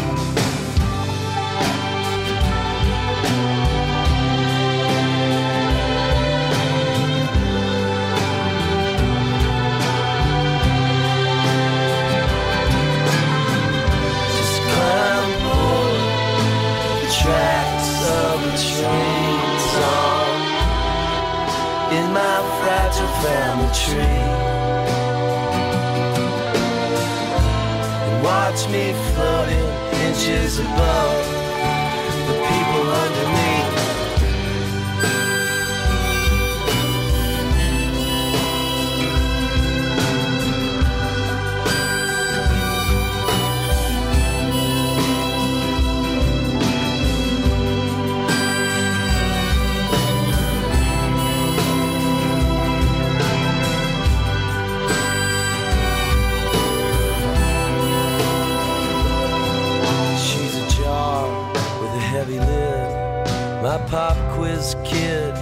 sleepy kiss her, a pretty wall with feelings hid. You know she begs me not to hit her.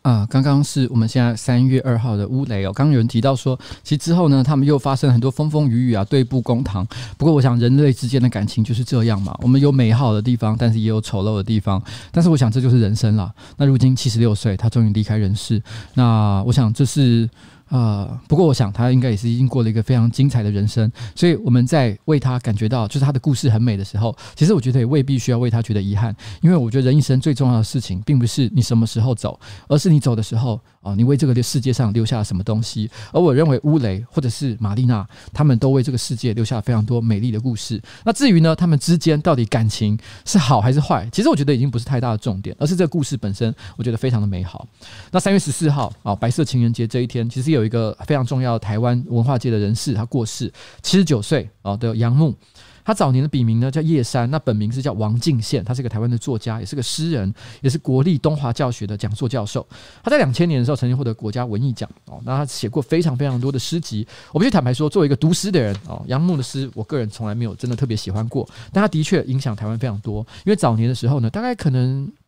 三十年前吧，他曾经就是共同主编志文出版社啊的新潮文库，影响了台湾的新这个这个知识界。我想，如果是早年，像我可能是呃两千年啊九零年代左右的那时候的这个文青啊，你一定有读过新潮文库的书。那不管是那时候什么水牛啊、新潮啊，还是尔雅啊，各式各样的这些这些，我觉得现在可能已经。不存在，或者是已经失去当年那些影响力的那些文库呢？他们不管是写散文也好，还是呃进口非常非常多的国外知名小说。都为我们那个时候的年轻人打开一个非常重要的文化窗口，所以杨牧呢，其实对我们的这个年轻时代是非常非常重要的。那一九九五年的时候，哈，他返回台湾，协助东华大学成立这个人文社社会科学院，并且引进啊全国首创的驻校作家制度，开启东华的文学创作风气。他也曾经被誉为呢台湾最具代表性的文学家。那他因为他刚好也是瑞典学院院士的关系呢，所以也有人说哦，对不起。我换换换他的图片，所以也有人说哦，他其实是这个台湾最有机会获得诺贝尔奖的作家，但是很不幸的哦，他就是在这个今年二零二零年的时候，三月十四号他过世了。三月十五号有一个意大利哦，呃，意大利建筑师维多利欧呃葛雷高蒂，他九十二岁的时候过世，而且是死于我们就是这个二零一九年到二零二零年的新冠或者是武汉肺炎的这个病毒疫情。那他其实有一个非常重要的这个作品，就包括翻新这个二一九九二年的巴塞隆纳奥运会的主场馆哦，那还有像是法国的普罗旺斯大剧院、里斯本的贝伦文化中心，还有上海的浦江新城的规划。好，三月十七号，小凤仙享寿八十岁，他本名是陈丽如。台湾的歌仔戏女演员，如果你跟我差不多年纪，小时候有看过歌仔戏的话，你就会知道她也是一个非常重要演员。她跟小护斗一样，在他们的这个戏剧类型里面，她都是负责担纲比较这个甘草、比较趣味的一个角色。那在杨丽花呢，后来成立这歌仔戏团的时候呢，还把她升格为这个升提升为这个戏曲导演。那将这个剧团所招收的这个四四期学生都交给小凤凤仙来指导哦，像是这个叶丽娜、季丽如啊这些演员都是小凤仙所教导出来。那小凤仙这几年身体状况不佳，所以就比较少在这公开场合露面。那他在今年呢年初的时候，因为这个身体健康不好，所以病危的时候，但是因为刚好。这个因为这个疫情的关系，杨丽花呢也不便外出，因为杨丽花自己年纪也大了，可能也很，因为毕竟呃这个武汉肺炎的病毒呢，其实对年长者影响是比较巨大的，所以其实这个杨丽花也不便到医院去探访的情况之下，结果就啊杨丽花就啊、呃、不是小小小凤仙，她就在医院啊这个过世。杨丽花一直到最后，作为一个多年来的事业的伙伴跟好朋友，都没有最见见上最后一面。所以呢，一直都感到非常的伤心，也觉得非常的遗憾，在家中持续的落泪。那这就是小凤仙。如果你有曾经关心过歌仔戏文化的话，就知道小凤仙呢，其实在台湾算是一个非常重要的人物。那三月二十号，那个肯尼罗杰斯哦，这个美国的乡村音乐音乐歌手，他也是三届的葛雷美美奖的得主。然后呢，这个八十一岁哦，那也过世了。他生前曾经缔造了将近一亿片的唱片销售量，所以影响这个全世界的流行文化非常的巨大。那我刚又忘了换照片，小凤仙。哎，对不起，啊，肯尼罗杰斯。然后接下来呢是曾刚弘，曾刚弘呢是日本声声优，八十三岁。那他最为人熟悉的代表配音作品呢，就是国民长寿动画《海螺小姐》的河豚田尊男，然后还有面包超人的果酱爷爷，果酱爷爷，那他就过世了。以前呢，专门都是由他来帮忙这个面包超人换头的，所以从此以后呢，就再也没有这个面包超人再也没办法换上新鲜的头了。三月二十二号，台湾的刘真，四十四岁，台湾的一个主持人、舞蹈老师，而且曾经被称之为“国标舞女王”之称的这位啊，刘真小姐，她也过世了。那非常的遗憾，因为她毕竟是台湾早年呃，不能早年了，过去这可能十几二十年间，台湾综艺节目上非常的常客，所以其实很多人可能对她就是知之甚详。那因为我其实从小就有这个肢体障碍的关系，我说的肢体障碍，并不是我身体哪里有不方便或者是不正常，但是我一直都有这个呃。肢体协调的问题，所以每次只要一牵涉到是舞蹈或者或者是一些运动相关的动作，我总是做得不好。但也许因为这样的关系，所以我一直都对于很会唱歌啊，或者是很会跳舞的人，非常的敬爱，甚至于到了喜爱的程度。我必须要说，刘真呢，其实在台湾的这个偶像业界，呃，或者是这个这个综艺圈，他可能不算是第一线哦，非常重要的人物。他有点像是他很多时候呢，在很多场合，他可能只是一个配角，是一个红花。但是我其实，在他刚刚出来的时候，我就对他非常的有印象，非常记忆深刻。我甚至于不得不说，虽然我可能我老婆自己未必都我都没有跟他讲过，他算是我一直以来都，如果他有出现。我都会忍不住多看两眼的一个人，因为我真的觉得非常的喜欢他，我觉得他非常的可爱，然后呢，舞蹈也非常的看，当他在做舞蹈表演的时候呢，也非常的认真，然后看起来他对他的工作也非常的重视，他职业的这个道德，然后呢，总是尽心做到最好，他每一次的表现都会让我觉得非常的敬佩。那所以后来他结婚的时候，我也有点遗憾。所以老实讲，我也结婚了，我到底在遗憾三小？但的确会有一种哈，偶像结婚了，真讨厌。但这件事情一直都隐藏在我的心里面，然后。可是没想到他居然在四十四岁这么年轻的一个年纪，然后就离开人世，所以是真的会让人觉得啊，蛮、遗憾的一件事情啊。我很喜欢刘真，真的。然后三月二十九号，三月二十九号，呃，志村健过世。其实志村健过世的那一天，因为对我来讲影响实在太大。志村健其实可以说是我我人生当中对于这个喜剧节目啊非常重要的一个启蒙人物。如果没有他的话，其实我很可能对于搞笑、对于喜剧、对日本的综艺节目都不会产生这么大的一个兴趣。我从小就是看着他的录影带长大的，所以他对我的这个身心灵的发展有非常重要的影响。所以当他在三月二十九号过世的时候，我必须要说，对我来讲影响太大，以至于我那时候直接就发了一整集的直播，完全都在讨论。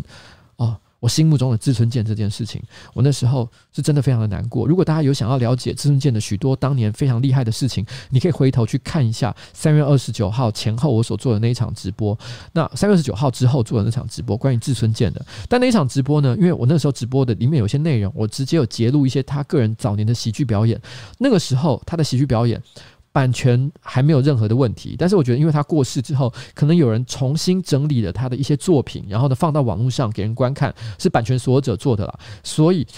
他也因此主张了他的这个这个网络版权，所以因此使得这一支直播影片呢，我必须要把他的一些这个。我所截录的片段给删除，有点可惜，就没有像当年这么的完整。不过我觉得，毕竟这个是版权方合理的诉求，我也没有办法不好说什么。那因为我想这个直播我已经讲过他的故事，我这边就不要讲太多，我只讲一个很简单的事情，就是其实志村健在他的死前，在他的过世之前，他一直有一个愿望，他一直其实从他一直一直有一个愿望，就是希望呢，哦，可以担任这个奥运。这个传递火炬的这个重要角色，事实上他也得到了这个重责大任，即将在二零二零年的时候呢，扮演这个火炬传递者的这个角色。那他从从以前到现在哦，年轻的时候一向就是烟不离口，然后呢，一天到晚都在爱喝酒的一个人。他为了要保持自己跑马拉松的一个良好体态，因为他年纪也不小，都七十来岁了，所以呢，他其实为此戒烟了整整一年，就是希望。然后不断的运动，就是希望自己可以做好这个火火炬传递的角色。可是没想到他的人生呢，哦，就在七十岁的这一年，他即将要完成他梦想的时刻。哎，没想到啊，他居然得了武汉肺炎，而且因为武汉肺炎的疫情的关系，啊，东京的奥运因此而延期，延期也就算了，而且他居然在哦正式开始之前，他还生了病，而且离开人世，使得他人生终究在这一点上啊产生了一个永远的遗憾。不过有的时候，我觉得也许人生呢的故事，就是因为这一点遗憾，会变得非常的美，因为有一些不能完成的事情，才会让人觉得哇，原来这个世界还有这么多的事情可以完成。他的遗憾。会让人感感受到，就是原来我们在这个人生这世界上，终究永远都是有一些无法满足的事情，我们都必须不断的往前，我们都必须把握人生的每一个时刻，因为也许就是这么的一个意外的机遇，就会使得我们丧失了非常多重要的机会。所以，当你眼前你发现了什么东西非常值得去做的时候，你就应该全力以赴。我想，这个是呃志顺健所留给我们的故事很重要的一个讯息。好。然后三月三十号的时候呢，有两个人过世哦。三月三十号的时候啊，第一位我这边要讲的事情是郝柏村。郝柏村一百岁哦，他是中华民国军事跟政治人物。他当年呢，其实本来是将领，但是后来因为他因为啊，这个这个这个在李登辉当上了这个台湾。呃，他还那时候还没有选当上台湾第一届民选总统。他那时候当时呢，是因为蒋经国退位的关系，所以呢，这个这个这个这个这个这呃李呃，因为因为李登辉就是就是接任总统的那个瞬间，然后呢发生这个李郝政争的那个时代哦。因此，和引起了很多军人干政的争议，所以必须要说，在可能党外或者是民进党人士的眼里，其实郝柏村呢，真的是一个非常糟糕的人物。因为当年很多哦，很多这些像譬如说经历过野百合学问的一些这个台湾政治界的一些老前辈，可能都当年的这个郝柏村在他们的口中或者他们的笔下都是非常邪恶啊政治人物的一个代表。但是我必须要说，不管你喜欢他、讨厌他，其实都不重要。我觉得有一个很重要的事情，我觉得我必须要在他过世的这一天一定要讲起，就是二零一四年的时候，也就是他年纪已经九十几岁了，哦，已经九十几岁，九十六岁吧，嗯，九十四岁，他九十四岁的这一年，年纪非常大了。七月七号，他九十四岁的高龄来到了北京的卢沟桥，他因为要纪念这个卢沟桥事变，就是日本呃中日抗战，中国抗战的起点。他在九十四岁的高龄来到卢沟桥，他为了纪念这件事情来到这个地方。他并不是因为习近平要召开一个什么中国人大，然后邀请台湾的将领去那边呃代表出席，然后讲一些呃媚中然后舔共的话，不是。他是到九十四岁的时候，他是以台湾将领的身份，哎，如果是站在他的角度，应该叫做中华民国将领的身份，来到了七七事变的卢沟桥现场。并且同一时间呢，他参观完了卢沟桥之后，跟着到了中华人民抗日战争纪念馆的现场。他到里面的时候，第一件事情，他就问现场的这个工作人员，中国的工作人员说：“请问一下，你们的共赴国难宣言放在哪里？”因为他找不到这个东西，他就说了一句：“因为根据中国的史观，抗日战争是由这个中国共产党所主导主导。”他当场看到了相关的一些文字叙述，非常的不满，他就指着地面说：“我告诉你，抗日战争是蒋委员长所领导的，是我们中国国民党所领导的，是中华民国所领导的。你们不能够昧于史实，胡说八道。”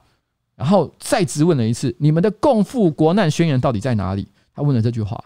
九十四岁高龄的郝柏村，二零一四年，距离现在也不过六年的时间。那个时候，其实已经有很多的台湾的将领跑到这个中国去，然后做出了很多让我们觉得非常不开心的事情。但是郝柏村，不管你讨厌他、喜欢他，我觉得在他人生的最后这几年里面，他还没有忘记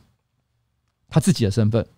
他坚守中华民国立场，虽然他也是站在一个统派的立场，但他从来不是一个说我们要被中国统一立场，而是中华民国去统一中国中华人中华人民共和国的立场。我必须要说，从就这一点来讲，我必须要给他一个 respect，给他一个尊敬，因为作为一个军人，我们期望的也不过就是这么一点点骨气而已。哦，所以我觉得功过不论，但是我觉得郝柏村仍然是一个很有骨气哦，很有骨气的一个人。OK，好，但是当然的，抗日战争的历史很复杂哦。如果你真的要讨论说，到底是中国国民党做多一点呢，还是是呃，中国共产党做多一点呢？这个我觉得就不是今天的重点哦，因为我也不是历史学家，我来讨论这个问题啊，我觉得也不够精确。但至少我觉得站在哦他自己个人的哦政治立场里面，我觉得他从一而终了，他没有因为哦时代的改变突然之间改变自己的立场，然后说出了唯心之论，所以我才说作为一个人，我觉得我是尊敬他的。就这样。好。三月三十号呢，其实也有另外一个音乐人过世，他是一个美国歌手，八十一岁，他名字叫做 Bill Withers，但是我不知道，因为这是其实因为这是彩铃帮我整理的，但彩铃刚好没整理到这个人，但是我记得这个人，他也是今年过世，所以呢，我没有来不及来得及整理他的照片，所以对不起，这个我就没办法换哦。他有一个很特别的地方是，他可能是历史上呃数一数二得到的数一数二，呃，就是。提名最多格莱美格莱美奖的人，他可能不是最多，但是可能数一数二多，因为他总共被提名了九次格莱美奖，那也赢了三次啊，叫 Bill Willers。然后呢，他也曾经创了一个这个美国音乐史的记录，就是以一首叫做《Lovely Day》的歌哦哦，然后呢连续，然后这首歌里面他连他唱一个音呃 High E 的音符，连续唱了十八秒。然后呢，创下了美国音乐史就是唱单一音符然后最长的一个记录。然后呢，叫《Lovely》这首歌。那因为他在美国，他曾经被誉为就是说，他是一个不管是才华还是是商业呃商业的敏锐度都非常高的一个歌手。他很多的音乐，譬如说像《And No Sunshine Anymore》或者是《Lean on Me》。都是在当年度呢，不管是在得到格莱美奖的肯定啊，或者是在市场的反应啊，都获获得非常大的一个成果。他的很多音乐，很多人听到可能都会觉得非常的耳熟能详。譬如说《a n n o Sunshine》，哎，不对不对。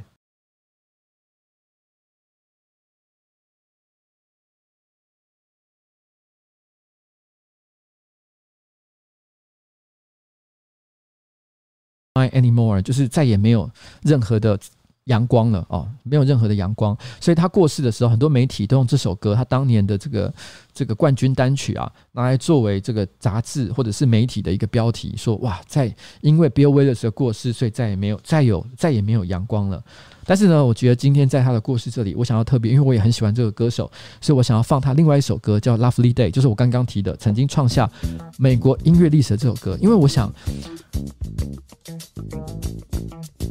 我们不见得要用悲伤的态度去面对一个人的离开，《Lovely Day》是一首非常温暖的歌，美好的一天，从早上起床就觉得气氛非常的快乐。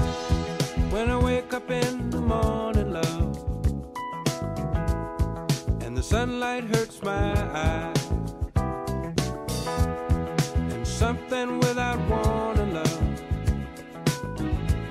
bears heavy on my mind. Then I look at you, and the world's alright with me. Just one look at you, and I know it's gone.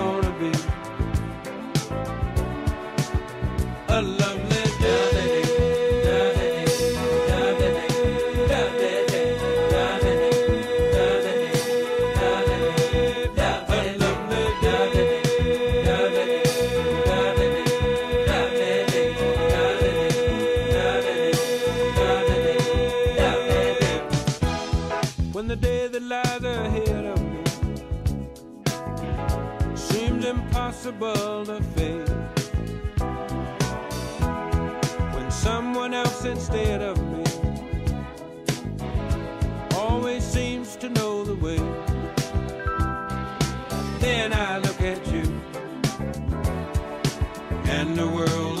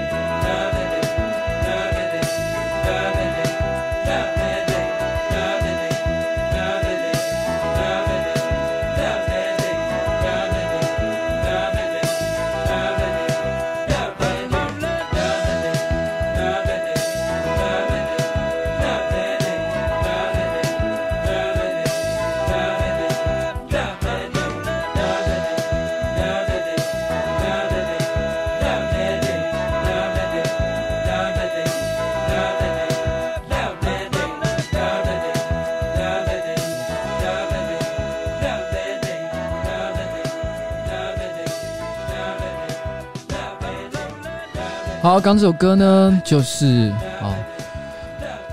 ，Pity Willis 的这个 Lovely 啊，Lovely。好了，那我们接下来就来到四月哦，来到四月，我必须要先跟大家说个呃小小的这个。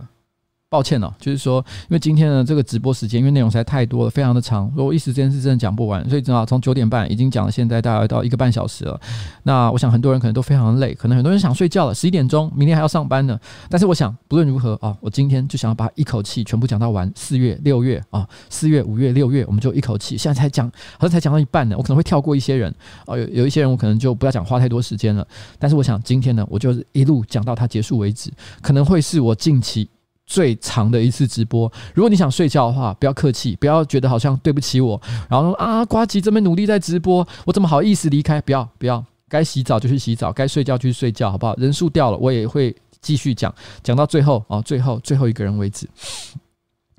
那我们现在从四月开始讲起哦哦，四月的时候呢，我们从四月九号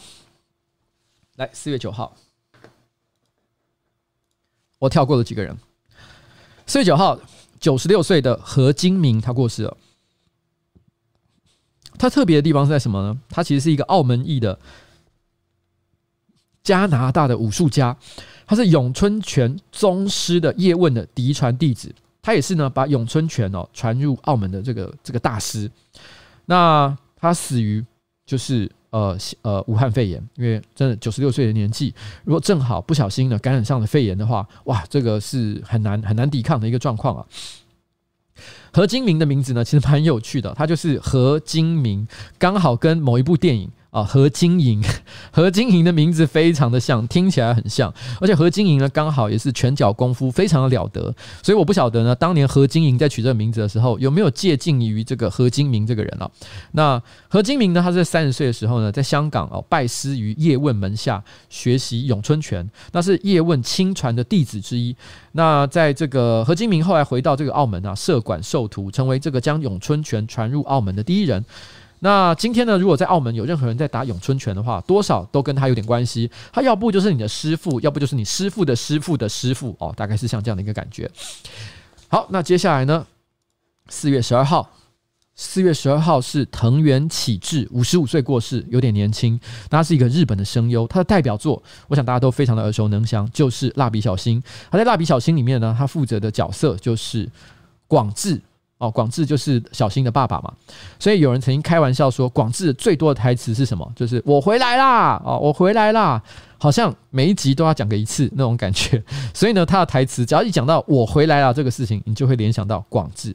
那因为呢，这个这个这个野原广志给人的印象实在太过强烈，所以导致后来藤原不管帮任何一个角色配音，都会被别人开玩笑说：“哦，就是广志嘛。”所以使得很多不其他动画哦的他所配音的角色，最后都也会被昵称为广志。譬如说，他有负责配音《钢之炼金术师》的这个马斯修斯哦，那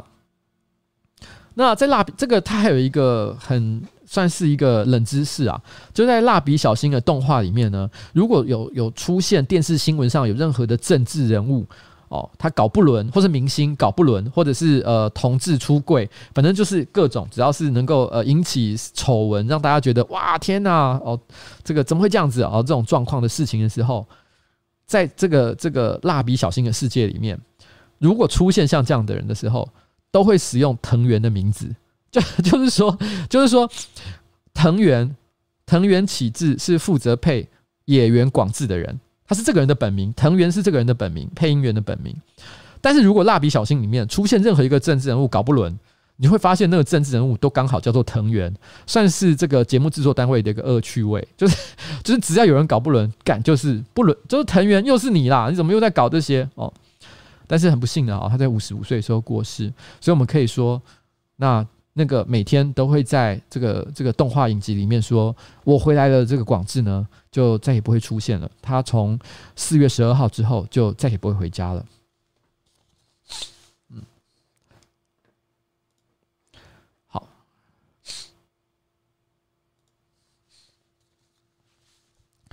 接下来四月十三号。景祥哦，景祥是一个台湾人，那七十八岁过世。他本名是华景江，是一个台湾的影评人、翻译家、作家。那他早年，如果你是很喜欢看电影的人的话，你会发现蛮常看到他写一些这个这个影评的。那他写的这个。呃，那他还有翻译了很多的著作，像是《午夜牛郎》啊、《梭罗日记》啊、《艳阳下的谋杀案》啊、《骸骨与沉默》、《恐怖角》等等哦，就是可能都是一些小说。像《午夜牛郎》的话，则是一部经典电影，它应该是讲经典电影的原著作品。那《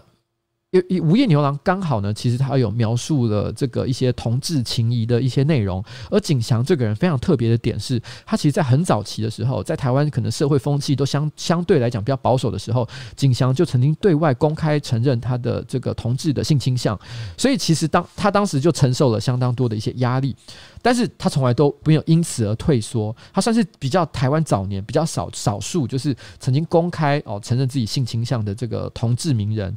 那在二零一二年的时候呢，他曾经坐着轮椅，然后参加同志游行。那个时候他已经满头白发，他就坐着坐在轮椅上被推上舞台，他就用一个有点颤抖的声音，因为他年纪大了。那个时候，二零一二年，他那时候应该已经七十二岁，他就说：“我从来都不在柜子里。”哦，他用了这句话来鼓励所有在现场追求同志、呃支持同志运动的朋友。那在二零啊，我们在这个去年。终于迎来了这个台湾这个这个同婚的元年，然后呢，我想那个时候呢，呃，这个这个景祥应该也非常的开心。那在隔年，那他就是也就是二零二二年啊，二零二零年，那他的四月十三号他就过世了。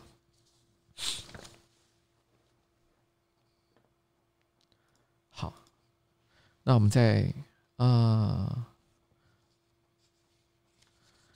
可能要跳过一些人。今天时间真的是有限了，不好意思。呃，我们就直接跳到四月十六号，吉恩戴奇，九十五岁，他是出生于美国的捷克插画家。他最知名的作品呢，就是《大力水手》跟《汤米猫与杰利鼠》。他呃，他。汤姆猫与杰利鼠，那我想很多人小时候可能都都看过这两部动画。以我这个年代的话，就是大力水手，因为我小时候吃菠菜就会变得非常强壮这件事情哦。小现在回想起来非常的莫名其妙，因为以前小时候呢，那大力水手就是一个看大一个水手，看起来也是颇有一点肌肉的，但是他的这个反派哦，是一个比他更壮上两倍以上的一个架大大汉，哦，有点像季安一样的一个人，常常跟他一起抢奥利维。然后然后呢，但是每次要遇到这个这个危急的时刻，只要给他吃菠菜，他就会立刻变得更加强。强壮，直接打败他的对手。某种程度上来讲，我觉得这个动画的意思呢，是想要说服小朋友说，哎，多吃蔬菜，吃菠菜对身体好。而且其实早年有一有一些个我我就忘了是哪一个国家来的研究，认为说菠菜里面富含铁质，所以对身体是非常好的。但是这边我要特别提醒大家一下，后来被证实这其实是一个伪科学，因为那个时候是当时的研究人员呢不小心把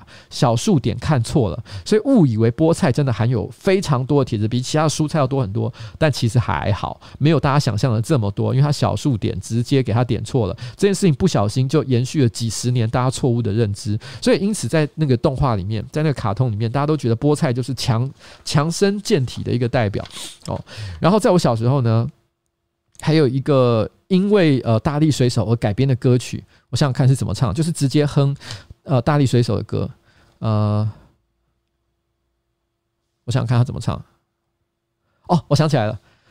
破派的小蓝帕，奥利维金来看，哒哒哒哒哒哒哒哒哒哒哒哒哒哒哒哒，后面好像还有歌词，但我忘记了，我记得前两句是这个。普派的小蓝帕，奥利维金来夸，因为普派就是大力水手嘛，奥利维就是他的女朋友，这样。我也不知道为什么那时候小朋友会唱这首歌，那时候小朋友很流行唱这首歌了哦。然后，然后那汤姆猫与杰利鼠就是一个永远在追逐啊、跟被追逐的一个故事。好，谢谢大家。嗯，这个是吉恩戴奇。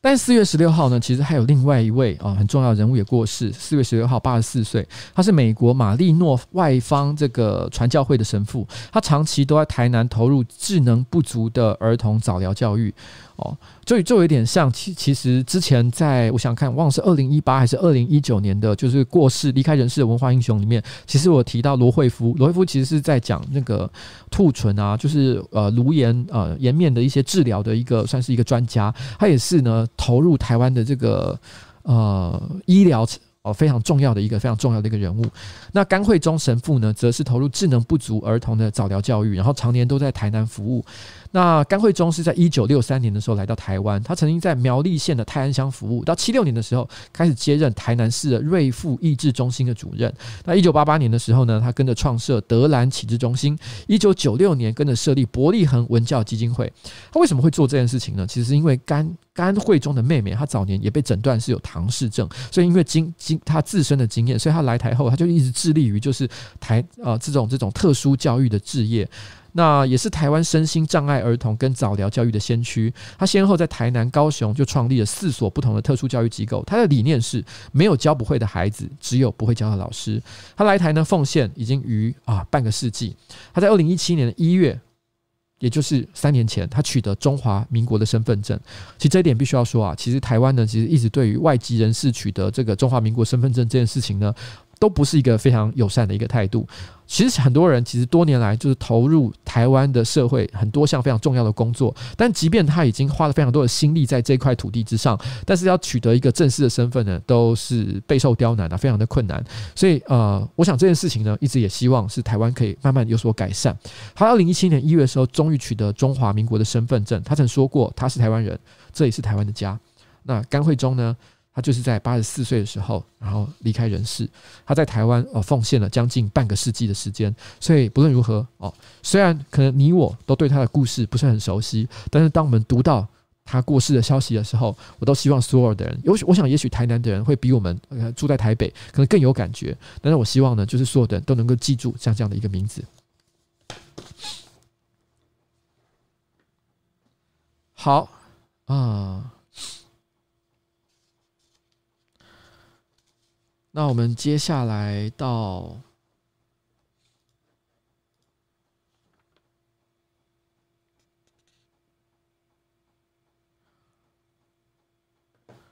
四月二十九号，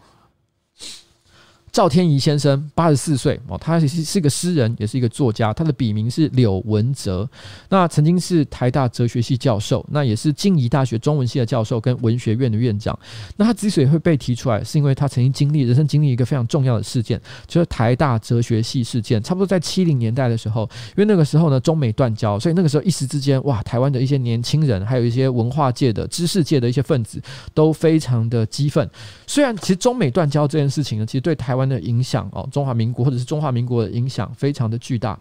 然后，所以当时呃，当时其实激起了台湾一股爱国的思潮。那时候正好又发生钓鱼台事件，所以有很多年轻人因此就鼓吹哦。那时候没有网络，所以我们可能就透过媒体啊，或者是透过一些呃呃一些实体的社群的方式，开始就是推动所谓的保钓运动。必须要说，保钓运动在二零二零年现在，大家对于保钓的这个价价值或者是意义有各种不同的见解。但是必须要说，在七零年代的台湾，是所有不分。可能政治立场，我觉得那时候的年轻人都基本上其实都会有些热血的一件事情，因为我们会觉得，哇，这个中美断交，台湾的这个前途未来。哦，不知道该怎么办好的时候，所以你那时候可能会真的有一种激动，就是觉得说，我们不论如何，我们都要为了哦台湾或者是为了中华民国的未来尽一份心力。如果有人想要侵犯我们国家的领土，我们一定要站出来。所以当时激起了这一份爱国的思潮，这听起来非常的健康，也非常的正常。可是，在七零年代那个时候还没有呃没有解严，还是戒严时期的台湾，严格说起来，它就跟现在的中国非常的相似。那个时候的呃中华民国政府，也就是中国国民党所主导的这个政府呢，他们会觉得说，哇。这一堆年轻人虽然嘴巴是讲爱国，但是他们组织起来变成一股庞大势力的话，不知道有没有可能会对政局产生不好的影响。所以当时呢，他们其实并不中华民国政府其实并不支持。其实爱国不是听起来很好吗？但他们却很担心这样的运动。所以当时呢，其实就有一份投书叫《一个小市民的心声》，就投书到报纸上，然后呢，对所谓当时的保钓运动、爱国的思潮做出了非常多的批评，认为现在的年轻人不知好歹，应该要守法，不要去搞一些运动，让这个社会。比较稳定比较好。那到底这个投书的内容呢，是来自于哪里哦？这个就不好说。但是很多人都认为，其实这个投书其实未必是真的是就是一个普通的小市民而已。那那时候。呃呃，台大哲学系的教授呢，其实因此有跟这个小市民可能就产生了一些论战，然后就因此发生了这个台大哲学系的一个事件。这台大哲学事件除了当时跟这个小市民的论战之外，还来自于另外一个点，是在于说那个时候呢，呃呃，有一个学生叫做冯沪祥，诶，大家有没有觉得这个名字很耳熟呢？他其实也是中国国民党后来的一个立委。那后来因为他是呃性侵。应该是呃家里面的外佣，就是就是就是呃移工啦哦，就是就是他帮佣的一个移工，因为性侵的这个这个这个风波，所以导致就是引起了非常多的社会的一个纷争。那冯沪祥哦，中国国民党，他当时呢哦就。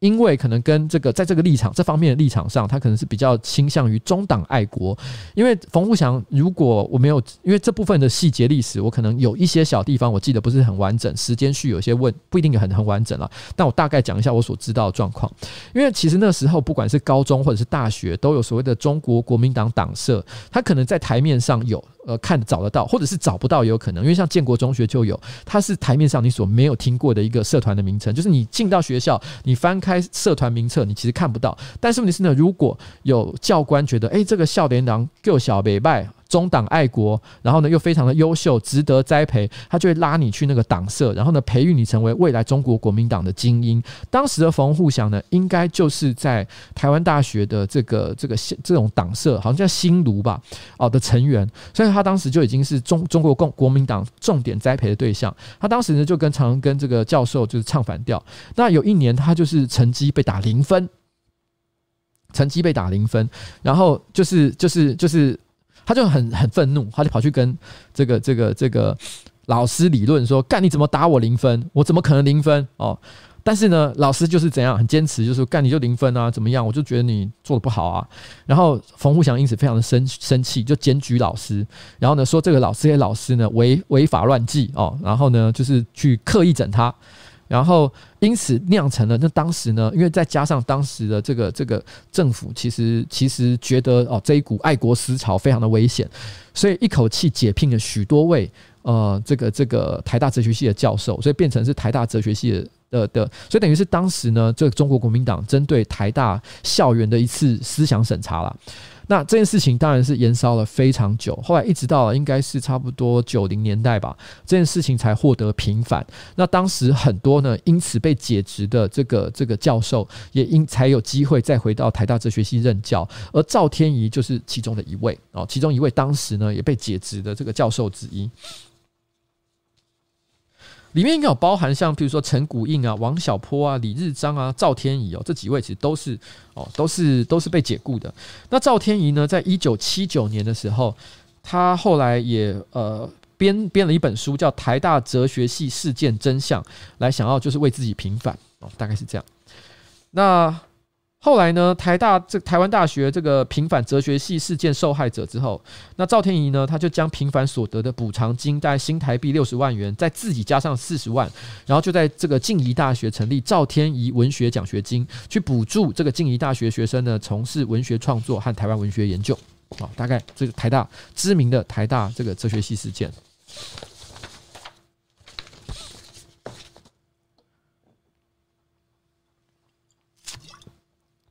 嗯，好，接下来，呃，简单介绍，四月二十九号，谢春梅，九十九岁，她是台湾最年长的职业医生，她死于肺炎的并发症。哦，那。这个这个出身贫穷佃农的这个家庭，这个谢春梅呢，是公元一九九四年的时候通过台湾总督府乙种医师考试合格。他因为一句父亲一句，哎，乡下都没有医生，要不要留在地方服务好不好？所以他就放弃北上发展，回乡行医，诊所全年无休，病人没钱看病就免费看诊，所以他被在地的乡亲呢，被称之为人间菩萨。他到生前高龄九十几岁的时候呢，还是在地方照常看诊，所以他被称之为全台湾最年长的职业医生。那谢春梅呢？她常常年这个深耕地方这个基层医疗，所以得过这很多次的医疗奉献奖。所以他就跟刚刚提到的神父一样，其实呢，都对台湾的这个医疗产业呢、医疗界哦，奉献了非常多的心力。一个是外国人，但另外一个呃，一个是这个来自外国的呃，一个是就是呃，来自这个基督教会的这个神父。哎，还是天主？对不起，我刚刚就有点忘记了。我对甘惠中其实比较那刚应该是天主教，对不起，天主教的神父。那那另外一位呢，则是台湾本土的医师哦。那去年这个八月的时候，卫福部长陈时中曾经亲访他的福基诊所这个拜会，当时他已经九十八岁了。那，九十八岁的时候，也就是去年陈时中去看他的时候，他还在看医院，他还在看诊哦。他如常在诊间替病患看医，甚至打针注射都还是充分的展现出快很准的风格，完全都不会有任何的这个这个让人觉得说哇年纪大了手会抖，然后针打不下去的状况。所以可以说谢春梅真的一生奉献在医疗产业，然后呢，而且是。在偏乡工作，所以非常值得敬佩的一个台湾医生。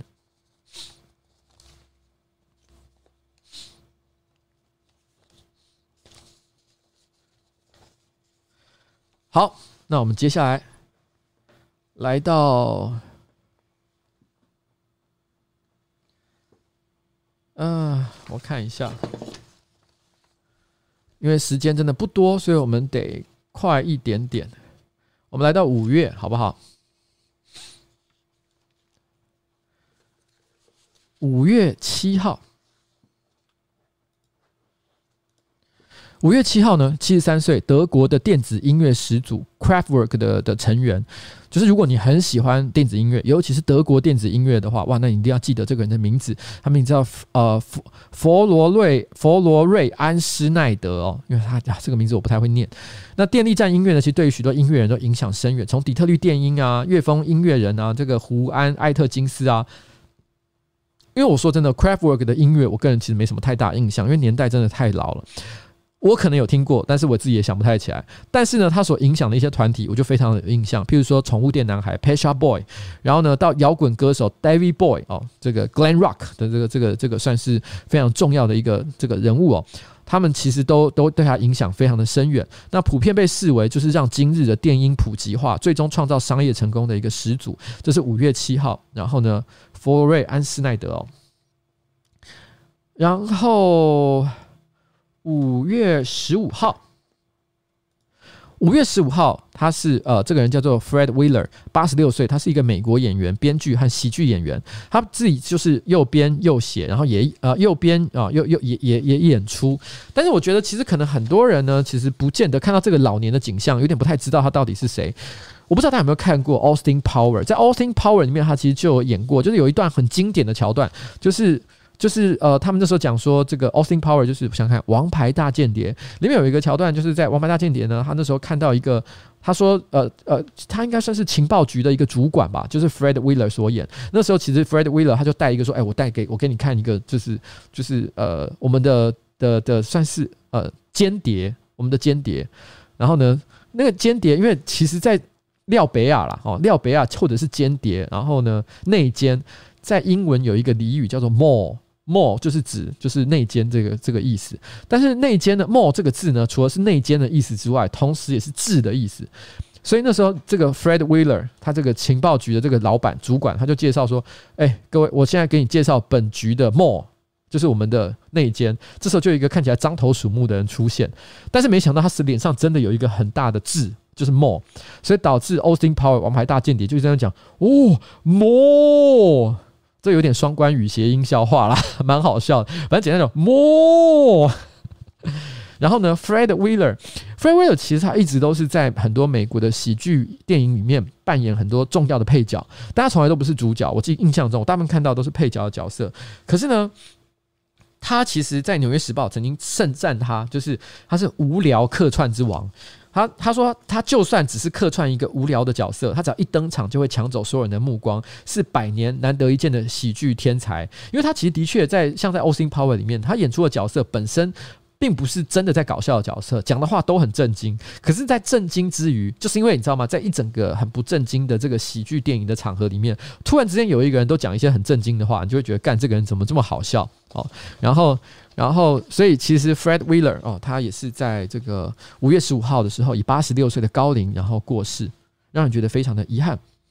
那接下来呢，我们到了五月十六号。五月十六号这时候有一个非常重要的台湾的这个文化界的人物，其实过世。他是钟肇政先生，九十五岁，台湾作家，他有客家文学之母的这个声誉。那代表作呢，就是《鲁冰花》。我想在我这个年代，哇，小时候一定在学校里面都看过这部电影。如果你没去电影院看的话，你也会在学校看到。因为在我们以前念小学的时候呢，学校每隔一段时间都会有所谓的电影欣赏会，去放一些对呃青少年身心灵发展来讲是比较好的一些电影。《鲁冰花》当时就是哇一时之选，几乎所有的老师都会选大家去看这部片，因为我们都会觉得在这部片里面可以让人重新，呃，不能讲重新，因为其实这影片里面《鲁冰花》这个故事是有一些呃黑暗的教育现场的感觉，但是问题是呢，因为它的确也会让人产生了一种就是哇对社会现实啊，或者是对人生向上发展啊这件事情，要产生了一些比较励志的想法，所以其实《鲁冰花》在当时其实非常非常的红。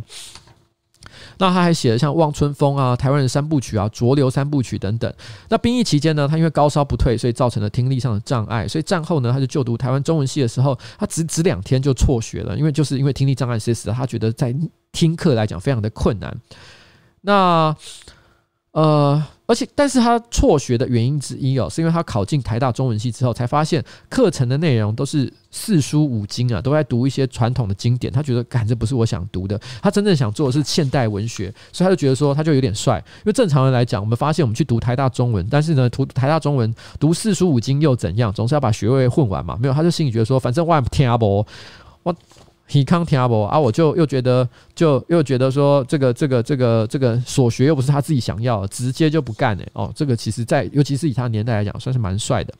那后来他就跟着，就是开始，就是在一九五一年的时候呢，开始陆续发表了很多他个人的文章，然后开始受到大家的这个喜爱。那后来在一九五七年的时候呢，他更发起了一个叫做“文友通讯”的作品，他是用邮印的方式寄发给文友，然后互通讯息的刊物。那也是战后台湾作家第一份联谊性的一个通讯，你可以把它想象成就是，其实我没看过啦，因为一九五七年干那个时候，我根本还连金虫都不是哦。我还连还还没有出现在我爸爸的精囊里面。我是一九七五年出生的，所以我纯粹是从资料上所得知，所以我才知道哇，原来在一九五七年的时候就有一份所谓的联谊性刊物，感觉上就像是以前军中常常会有的，诶、军中那一本不知道叫做什么东西，就是他常常会写一些无聊的文章，但是最后呢，都会有一些呃心情小语，然后会有一些人投稿说啊，我好想认识什么样的女生，如何如何如何哦，有点像这样的内容吧啊，可能是这样。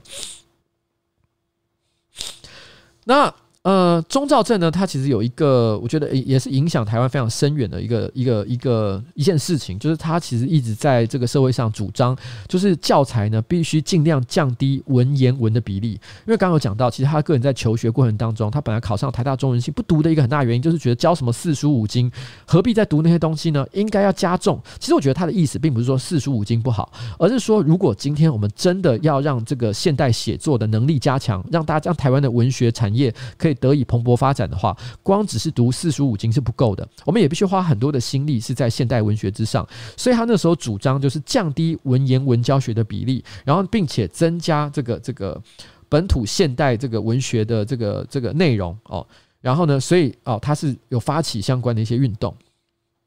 嗯，在中国呢，其实钟兆镇呢，其实也是蛮有名气的，因为鲁冰花哦，其实在中国其实发行量也是蛮大的。所以后来钟肇政呢，在今年，然后呃过世的时候，所以其实很多中国网友也都会在微博放上这个电影《鲁冰花》的剧照，一起悼念钟肇政。不过这个说起来其实有趣，也不能讲有趣哦。其实我在呃今天的直播之前，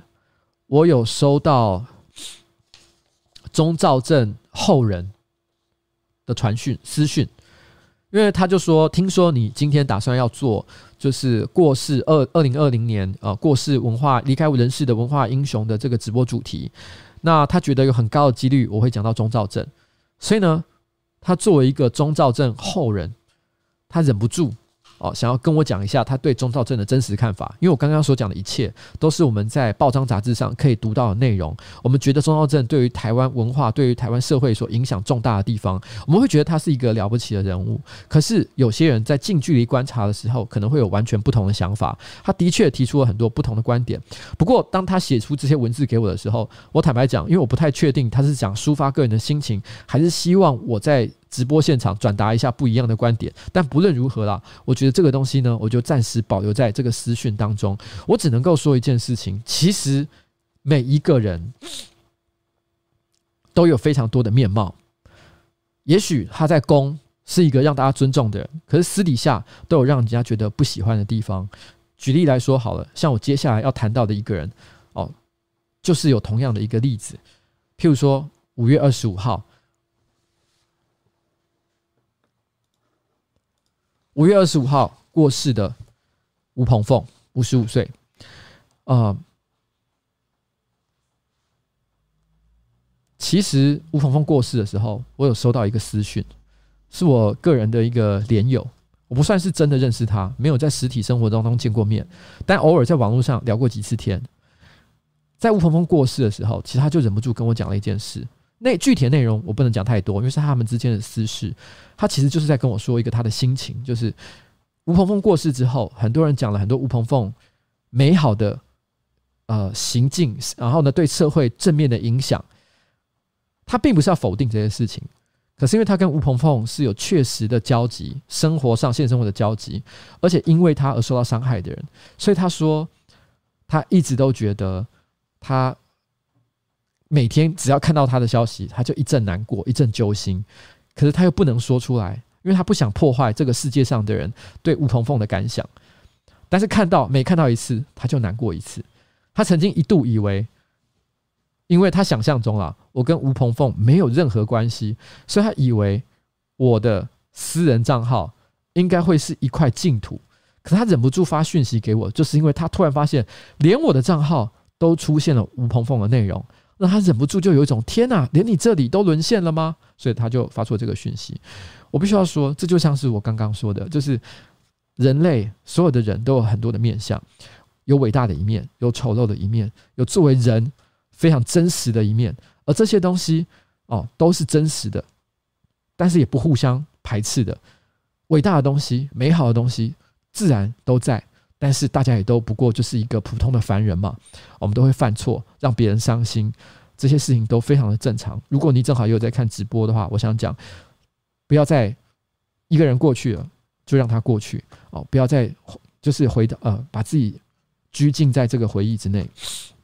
而我事实上跟吴鹏凤是有一些生活上的交集的，因为。其实吴鹏凤也是一个多年的剧场演员，不只是像他后来大家知道他在《浪流连》的 MV 里面扮演了一个角色而已，那或者是在电影里面演了一些经典的这个人物。他在电影里面演过最经典的角色，我想就是《父后七日》吧。《父后七日》里面他讲了一句经典台词，就是“我干天干地干命运干社会，你又不是我老爸，你给我管这么多哦。”这句话哦，非常的酷，非常的经典。在《父后七日》里面他所说的这句话，到现在在网络上还是很多人会传颂不已。那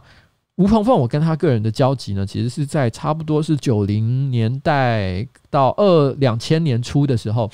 因为那个时候我在台湾的小剧场界开始就是开始就是从事台就是一些艺术工作。那那时候很年轻嘛，那那个时代呢，我们非常重视所谓的身体训练。身体训练的意思是什么呢？其实当然不是说现在的呃演员不做这件事情，可是我觉得态度是有点差别的。我们那个时候都会认为，所谓的一个好的剧场演员，必须要能够。呃，对，我们会尝试去研究很多演出的肢体上的一些理论，譬如说像是俄国的 Stanley Stanislavski 啊，或者是梅耶后的啊，我们会去读很多像这样的书，然后呢，会去看日本的舞踏表演，然后尝试呢去学习人家在在舞蹈当中的一些动作，把它融入到一些先锋或者是实验剧场内容里面。譬如说像那个时候，我也有到现在在中山北路非常知名的古迹哦，历史古迹蔡瑞月舞蹈社学习过现代舞，然后在。那个时候呢，有一个很重要的我我的老师也是训练者，就是吴鹏凤。大概有大概将近一年到两年的时间里面，我几乎每个礼拜都会去上他的课。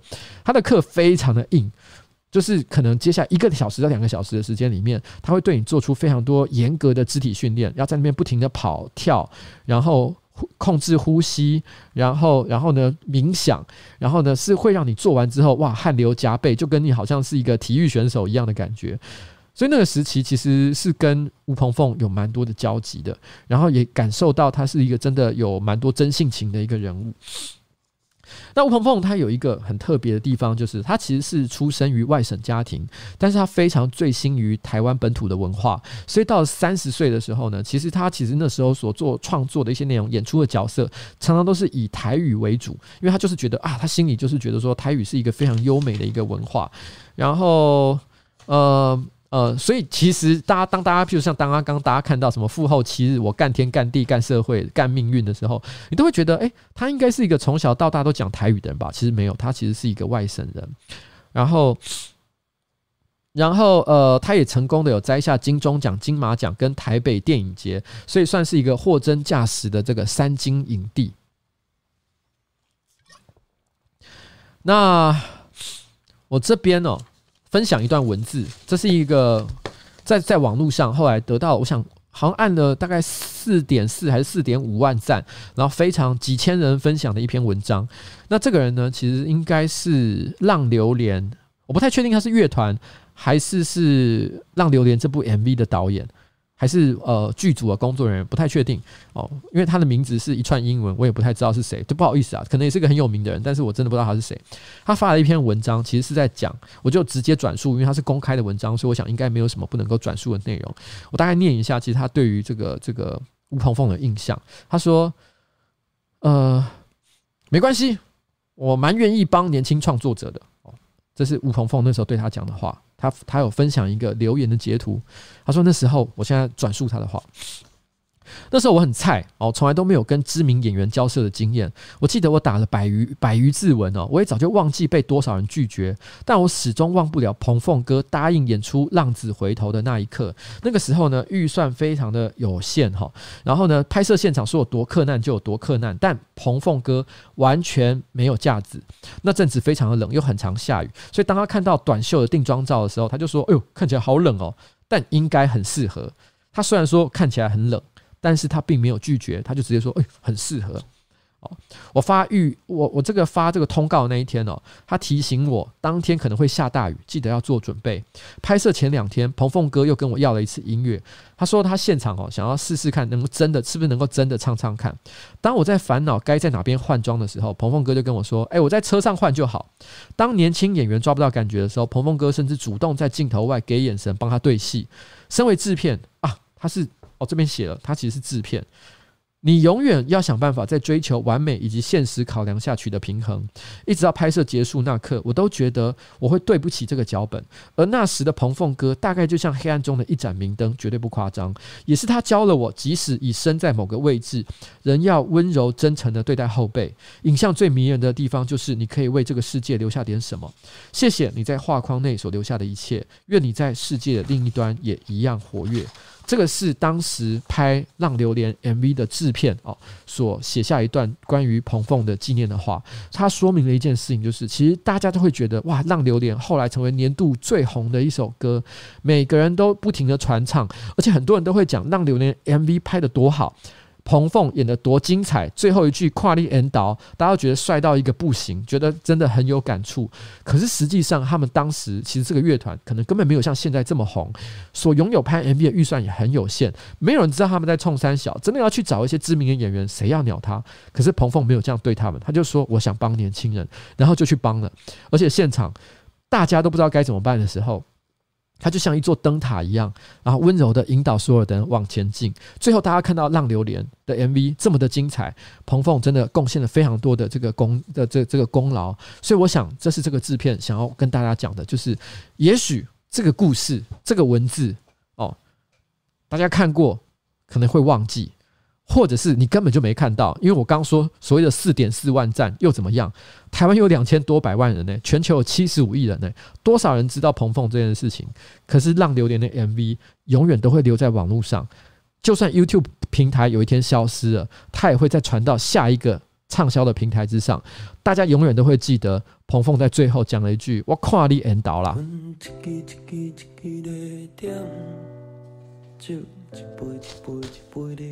哦，对不起，我讲错了。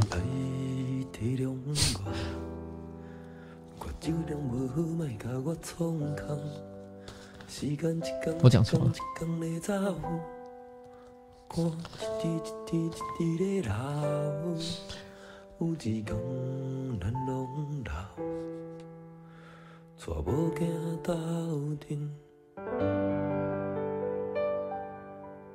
浪子回头。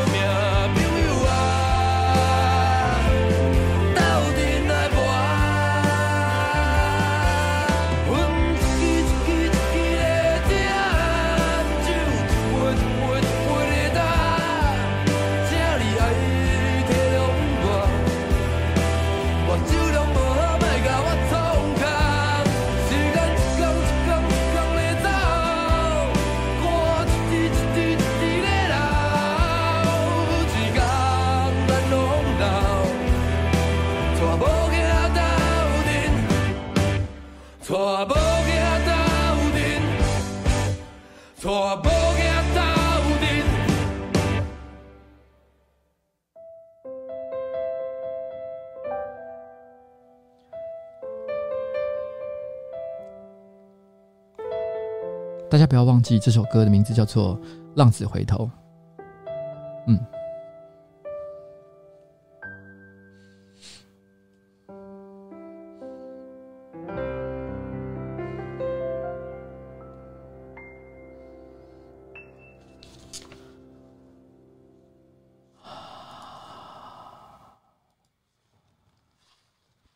好，抱歉啊，刚刚放送事故，然后直播就是这么可怕，大家知道了，没事不要做直播，做直播的时候，你想要重录、重剪、偷吃布，通通都做不到。我错了，我跟大家说抱歉。好，就这样，对不起大家。五月二十五号，五月二十号其实有一个人物。哦，过世，他到底对这个人类社会有什么样的贡献？我觉得可能是会让大家有所质疑，因为可能其实是没有，他没有做什么真的很了不起的事情，但是却引起这个社会非常大的变化。他这个人名字呢，George Floyd，他四十六岁过世，非裔美国人，他死于警察的暴力执法。但是他对这个社会最大的影响，其实不是在于说他在四十六岁人生当中真的做了什么非常了不起的事情。但我不是说真的没有，所有的人只要努力的在社会生存，其实都是一件很重要的贡献。不见得你要发明一个什么可以疫苗，然后可以拯救人类数百万人的性命，才叫做一个伟人。哦，你只要能够好好过你的人生，都是一个值得敬佩的英雄。但是 George Floyd 他在他却引发了一连串的 Black Lives Matter 的的的一个运动。突然之间到美国，现在延烧了非常长一段时间，大家都在讨论，就是哇天呐哦，政府或者是这个这个可或者是这个社会对待呃有色人种或者是黑人他们的这个。非裔哦，或者是美国非裔人口，这个这个非常不公正的一个对待。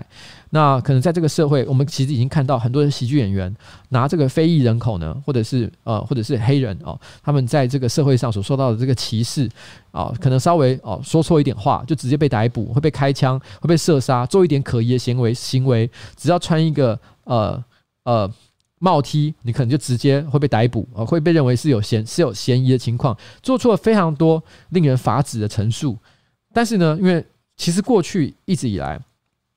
其实所谓的黑人哦被暴力执法而丧命的这个故事或者是新闻，从来都没有少过。那每一次都会引发非常多的暴动，但这一次呢，因为又正好又遇到了可能疫情种种因素，我觉得这个社会可能处在一个极端的一个愤怒的状态，所以一口气爆发出来的能量其实非常的巨大，所以导致造成非常多负面的一些影响。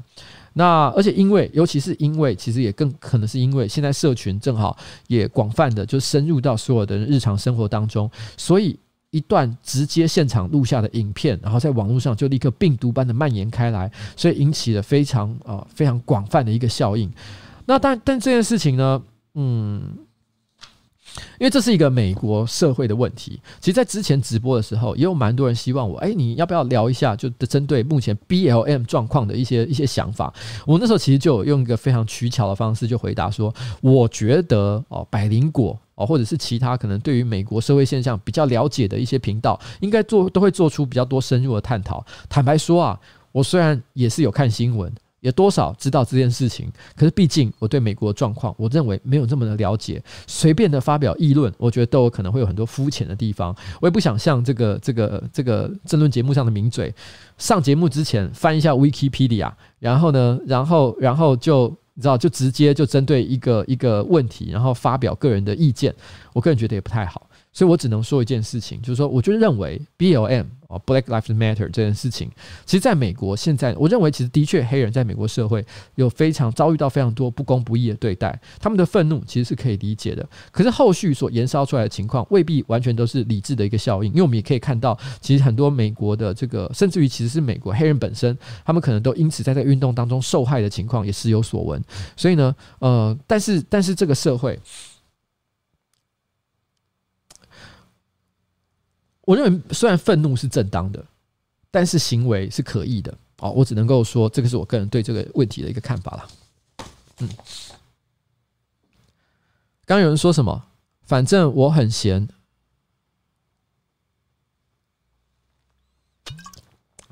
刚有人说什么？讲那种概括而论的话的话，你不会跟那些人一样吗？嗯，什么意思？意思是说我讲的很空泛，跟那些人一样吗？该怎么说？因为我已经承认我对这件事情我没办法做出太多深刻的陈述，所以也意思是表示你可以不用理会我所说的话。如果你真的想了解 BOM 这个问题的话，我认为其实你们可以去看其他频道，我觉得跟真的比较好的一些内容。但是我之所以会在五月二十五号这个地方提到 George Floyd 的，因为我觉得他的确对美国社会造成非常重大的影响，所以呢，我觉得特别提一下，五月二十五号发生的这个事件就在。哦，不到两个月之前，到目前为止，这个这个事情在美国社会，我认为都还没有结束，好不好？大概是这样。然后，呃，另外刚有人提到，反正我很闲的芯片好神，是真的还蛮好看的啦，蛮厉害的。虽然是业配哦，而且我一开始就猜到是业配了。你知道为什么我猜到是业配吗？因为反正我很闲，最近出片的频率真的很低。然后我。我其实有问过他们原因，不过因为他们也没对外公开讲，所以我就不要帮他们讲。那我突然间看到他们又上片，我心里就有直觉感受，干，这一定收钱，好不好？那就一看，果然到后面，干，就是收钱嘛。不过我觉得很明确了，很明显，所以没什么太大的问题哦。然后对，就是这样。哎，果然是资本主义啊。然后呃，之前其实我有跟呃。反正我很闲，一起。反正我以前之前不是办罗马嘛，然后办罗马的时候，当天晚上活动，因为决赛我是有在线上看直播啊，但我没有到现场，因为我觉得我到现场大概也也会被烦死，所以我觉得我就也不太不太想到现场，而且因为礼拜六晚上通常我都是陪老婆的时间，所以我不会想要就到到现场去。但是在罗马竞赛结束之后，大概可能十一点的时候，其实他们有办一个 after party，那 after party 那时候关敬刚就是伤心欲绝的关敬刚，还有 Pipe 的人其实有邀请我，就是跟这个这个，反正我很闲，然后一起呢在台上就是放些歌啊，然后呢娱乐一下这个观现场观众啊，所以我后来有答应，所以十一点钟我就有过去，然后有跟这个反正我很闲一起表演，这应该算是我第一次现场见到呃他们的成员啊，其实真的真的是他们真的是私下也非常有趣的一群人。然后我有遇到福林，福林是我觉得在那天我觉得最好笑的一个人。为什么说他最好笑呢？是因为 因为福林那一天，福林那天就大部分人都没看过福林，那福林都是在镜头之外嘛。那福林呃呃。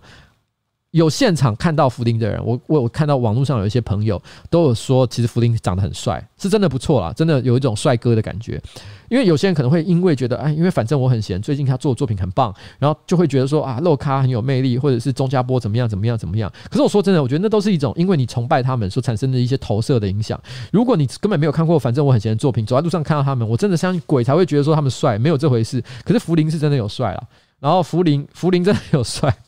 然后七七在那边讲说现场绕赛是不是干？现场绕赛，我觉得我现场绕赛绕到一个神神神乎其技的地步。怎么说呢？在我自己个人的时候，我觉得我前面都还蛮呃呃，就是放歌都放得蛮顺的。可就在我觉得结尾 ending 我都觉得差不多都快要安全下庄的时候，我居然连续两次都不小心按到那个按错按钮，所以导致音乐整个中断，现场的人一片错愕说干冲山小。然后后来我的表演终于结束，我想说好了，那我就。前面发生的错误也都算了，反正至少有一小段，我觉得我表演的还不错，大家应该都满意吧，所以我觉得也没差。我要准备回家的时候，然后没想到干，我发现一件事，傻眼，就是我个人的那个呃放 DJ 的这个线材，DJ 设 DJ 盘的线材，我正好留到台留在台上，然后可是因为别人正在表演。反正我很闲，已经上去了。如果我上去收东西，去拿那些我的线材的话，现场的人一定以为这是一个什么梗。譬如说，我去拿那个线材，然后，然后，然后大家以为说，哎，你是不是要上台来安口，要跟他们一起 feat，要表演什么东西？如果现场尖叫起来的话，我怎么下台？整个就尴尬，所以我就不敢上去。然后一直我在那边等了快一个小时，他们突然之间放了一首宅歌，就千本幼女。因为那时候现场气氛超嗨，所有的人都跑到台上面又叫又跳。我心想，哇，干，机不可失，我就跟着一起在上面又叫又跳，然后一边呃一边又叫又跳，然后一边想要偷偷去拿我的线材，就在那个时候，因为太激动了，所以我整个手用力一敲，我又敲到了那个 DJ 盘上的播放键。那是那时候是钟家波在放歌，我直接把他正在放的《千本幼女》给按暂停。现场还有有有些人在网络上有放那个那个那个影片的片段，就等所有人都错愕说：“哎，怎么音乐又停了？怎么音乐又停了？”然后我赶快。就是零秒，立刻又再按了一次播放，然后气氛又慢慢的这样回来，这样。可是当下我整个傻眼，这样干，真的要安全下庄，这个这个烙赛已经是史诗级的，难以想象，就是连在别人的场合都可以害别人的演出现场中断，这是三小的情况。不过我拿着线材就要走的时候，我走到门口我就遇到福林，笑死我！福林看一完全喝醉，两眼无神，整个懵掉。可是看他讲话还是很正常，我以为他还好，只是有一点醉而已。他那时候就开始跟我说：“哎、欸，呱吉，我跟你讲，我想他跟跟我讲一些他个人对我的一些感想哦。”然后讲一讲讲一讲，就说：“哎、我想加你 Facebook 好友。”我心里想说。好啊，来来加 Facebook 好友啊，来加啊。然后那他就想要，呃，我就把我的手机给他说：“你打你的账号哦，直接加，我直接加。”这样，他就开始打，打一打，打一打。诶，怎么搜寻不到？他说：“诶，奇怪，这是我的账号啊。”我说：“你有没有输入错误？要不要检查一下？”说：“这真的就是我的账号啊。”他又重输入一次，诶，怎么还是找不到？他整个很困惑。我就把我手机拿回来一看，一整串乱码。他就说：“我的我的账号真的是这个，可跟这是乱码啊。”后来真的没办法，后来只好加赖，因为赖可以直接，我就说你来来来，我们扫那个那个那个那个图形码就好了，好不好？扫扫那个 QR code，扫 QR code 就好了。不然的话，我觉得现场真的永远都找不到他的账号，所以我后来才那时候才确定说，干福林你瞎了。你喝到瞎，我整个笑爆！我那时候为了这件事情，我整个笑到笑到不行，就心哦心里啦，我没有在现场笑出来，我只觉得说，哎，这个小朋友真的自自己回去应该会觉得很白痴吧？然后，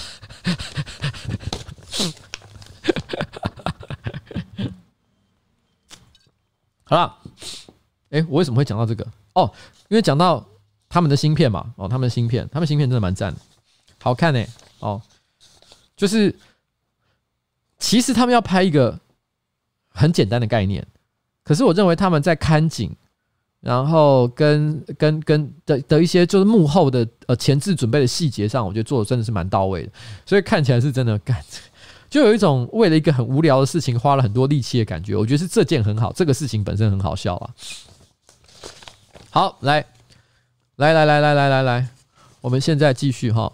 五月二十六号我们刚刚那个黑人的照片这个 George Floyd 的放实在太久了，我们赶快进到下面。五月二十六号，我们很快就要到六月了。五月二十六号，这位先生呢，其实是何鸿燊哦，何鸿燊这个名字是念生，他的字非常难写。九十八岁，他是港澳商人、慈善家，还有赌王之称。他是个非常传奇性的人物啊，基本上就是澳门赌场界的霸主哦，所以。虽然我是不知道有没有电影是以他为背景，应该有啦，应该有。我觉得港片我看这么多，这么多跟毒有关的，总是有一两部应该是你知道以他的背景为为稍微有一点发想。反正简单来讲，就是在澳门他真的是呼风唤雨的一个人物。那在这个九十八岁的时候呢，五月二十六号，他是以九十八岁的高龄死于肾衰竭。那他其实呢，呃，在澳门除了就是因为赌场生意然后赚非常多钱之外，那其实他也是有成功的帮中国救回了很多呃重要的一些文化资产，譬如说像是兽首，兽首就是其实在可能英国的博物馆啊，还有像是在呃呃，可能就收藏了几座的那个各种动物的头像，十二生肖头像，他好像就是。哦，他自己是有买回圆明园的猪首铜像，那同时呢，他也有说服香港的苏苏富比，因为当时香港苏富比呢，其实可能有从某些管道取得了马首马的头的头像铜像，他说服他们说：“哎，你不要卖。”哦，最后其实最后人家放弃了这个巨大的商业利益，没有把它卖出去。那所以其实是鸿生，其实也是就是在文化上面呢，其实有针对中国啦，不是对台湾哦，做出了一些很重大的一些贡献。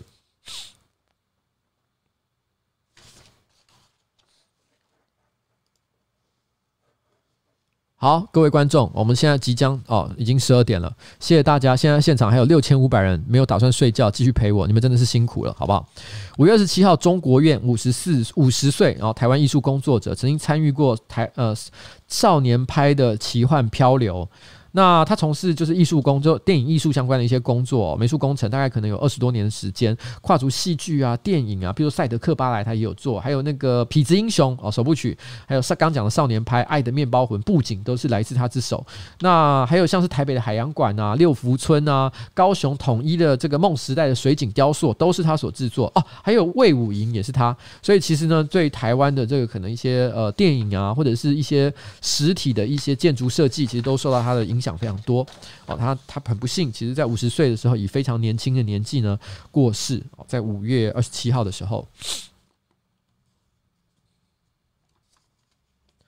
那我们现在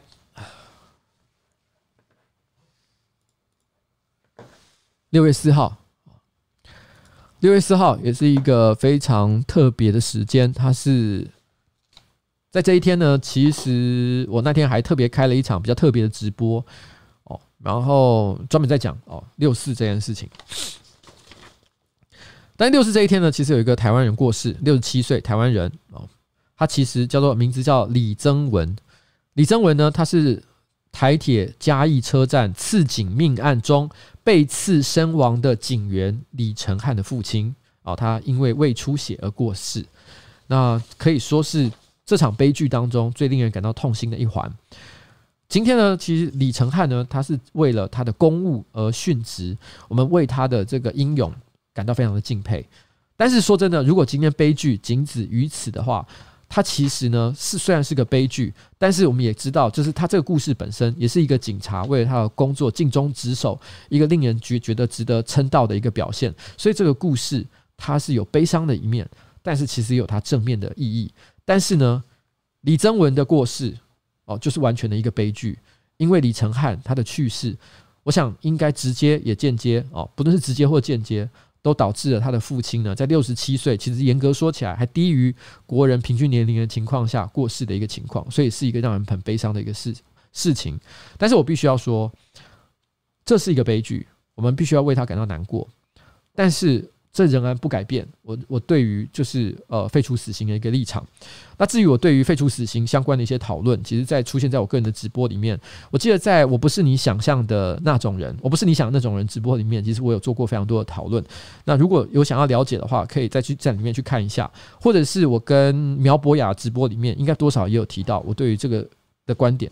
悲剧是悲剧，但是对于社会文明的进展，其实我还是有一些自己个人的一些看法。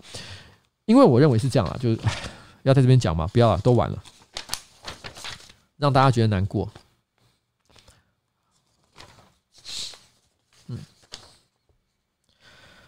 哎，六月五号，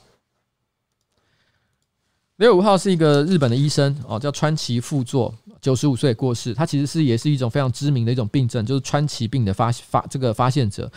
那他是在一九六一年的时候发现这种疾病的，这是一种儿童疾病。这项疾病的致病原因其实不明。那患者普遍都会出现高烧持续不退，双目跟嘴唇会赤红，指尖会脱皮，然后草莓舌，然后颈部会淋巴肿大等症状。针对这项病样的这个儿童疾病呢，川崎在一九六七年根据五十名患者的病例撰写，并且发表报告，让这种新兴疾病正及疾病正式的哦出现在这个世界的面前。到目前为止，我们还是不知道它到底是怎么发生的，但是通常发生在五岁以下的儿儿童，现在日本呢，每年平均都会新增一万五千例的川崎病病病例，重症者甚至可能会并发心肌梗塞、冠状动脉瘤等心心血管系统症状，即便是痊愈，也可能会留下后遗症。所以这是川崎医生哦，他也是一个高龄过世。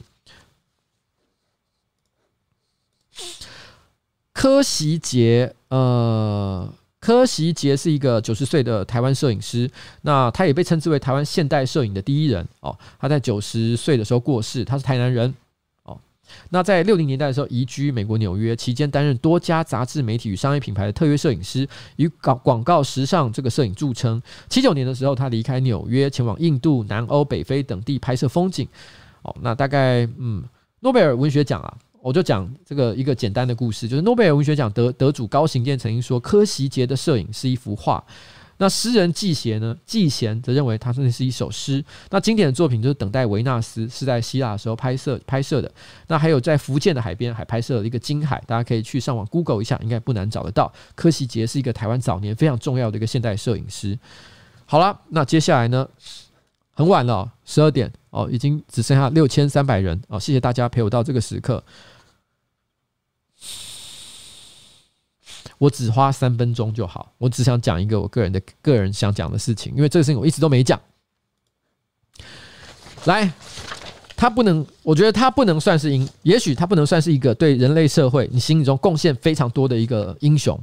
在你的心里面，在我心里面可能也是。可是我认为呢，六月六号他过世这件事情，其实我觉得还是有一件值得要说的事情，是在于说，很多人其实在他过世之后，因为。国民党会主张一件事啊，人死为大，不要再对他有多多所批评。那当然的反面来讲，民进党的支持者或者是反对国民党的人，可能都会觉得说：天哪，什么死者为大，这什么迂腐的想法？他就是一个黑道议长，是一个让人讨厌的家伙。但是我必须要说一件事情，其实我认为这两者的讨论，其实我觉得都是有问题的。不管是国民党也好，因为国民党说什么死者为大这件事情，其实我个人是不认同，并没有一个人不会因为死就变得伟大哦。我们之所以讲死者为大，是因为我们觉得他既然已经过世了，所有对于他没有意义的。谩骂或者是批评，如果他是虚构的话，其实这些事情都应该不重要了，因为他的功过应该交给历史来评判，所以这个时候就不应该妄加任何不存在的一些这个这个这个这个，因为如果今天我们如果他人活着，他作为一个高雄市的市议长，因为他所采的政治立场，我们当然有很多人就是因为单纯是因为政治立场，所以我们反对他，我们攻击他，我们希望他的政治主张永远不要获得实践，因为我们就是觉得他做的事情是不对的，可他已经过去了。过去就表示说，那你过去所有针对他，单纯就是因为你否定他而所做的攻击，其实已经不再重要。因为作为一个人，每一个人都是复杂的。就像我刚刚前面提到彭凤，提到很多很多的这个知名的历史人物，他一定有正反面各式各样的一些故事。许坤元是一个什么样的人？来，我们现在讲一下许坤元。我只讲一个很简单的东西，他早年其实跟着他的哥哥许坤龙一起从事反对国民党的工作。你要知道，也就是说，在早年的时候，其实他也不是国民党员，他是反对国民党的。即便是后来他的哥哥因为其他的因素导致他其实不想再从事政治工作，留下许坤元继续在政治领域努力。他是先以无党籍的身份，后来再加入国民党。其实，如果你了解台湾的政治生态，就知道在南部，其实无党就跟国民党的意思是差不多的，就是也不一定无党就表示是国民党啊。但是事实上呢，其实所谓的无党，因为你知道，在台北台北市议会无党的人超少。超级少。如果我不是成立欢乐无法党，我我算无党的话，我跟你讲，无党的人几乎手指一只手就数完了，没有几个人。绝大多数的人不是蓝就是绿，然后剩下可能是一些小党，但是一定都有党。但是南部就很奇妙，南部几乎都是无党，南部很多人无，很多议会地方的议会其实无党人数都超级多。可这些无党其实背后都还是有实际上他倾向的政治立场，譬如说他可能跟国民党比较好，所以他会得到比较多国民党的资源，跟他比较常合作。那这是一个常态。哦，常态。然后呢，他本来是无党，那因为跟国民党距离可能比较近，所以有一天就加入国民党。后来甚至于就是当上了可能比较重要的一个职务。可是实质上来说，在早年他在高雄市议会工作的时期。他在加入刚过刚加入国民党的时候，因为他其实早年其实也是站在反国民党的立场，所以他跟很多民进党的政治人物其实关系也不错，所以他其实两边其实他都是站在一个比较持平的立场，甚至于其实那时候很多民进党议员跟他关系也很好，也觉得哎他很帮忙，他一直在地方的名声其实并不见得有太差，然后一直到后来。比较后期，可能最近这几年，哦，因为一些其他的议题踩在不同立场的关系，才跟民进党算是越来渐行渐远，甚至走到一个决裂的地步。所以也就是说，其实作为一个人，其实他也不是一开始就像大家想的那样。然后他在这个地方上，他有做很多让人讨厌的事情，譬如说，大家说他是黑道议长，对不对？所以他有没有做什么打人，然后呢，暴力行为，其实是有的。我其实听过很多，但是因为我听到他的一些很离谱的行径，别人都是私下跟我讲的，我不确定能不能说，所以我觉得就不要讲了，因为我不因为别人跟我讲，我也我不知道他是不是允许我去公开这个这个讯息，所以我只能说他私下也做过非常多让人不齿的行为。可是反过来讲，他有没有做过一些让人觉得哇，这个人真的是很有义很有义气很有意思的话？其实也是有的。所以就是说，我觉得今天不是说死者为大，而是说你今天真的要评价一个人。他都已经过世了，你就应该用公正的态度去看待他。他到底是一个什么样的人？他为什么人生历程有这样的发展？你现在所对他做的所有的批评，说嘴他的事情，其实我觉得，我觉得现在哦，我个人都觉得并不见得是很公平的。好了，以上就是我对徐坤元的看法，就这样。就是我没有要你喜欢他，但是我觉得作为人，大家都是复杂的，好不好？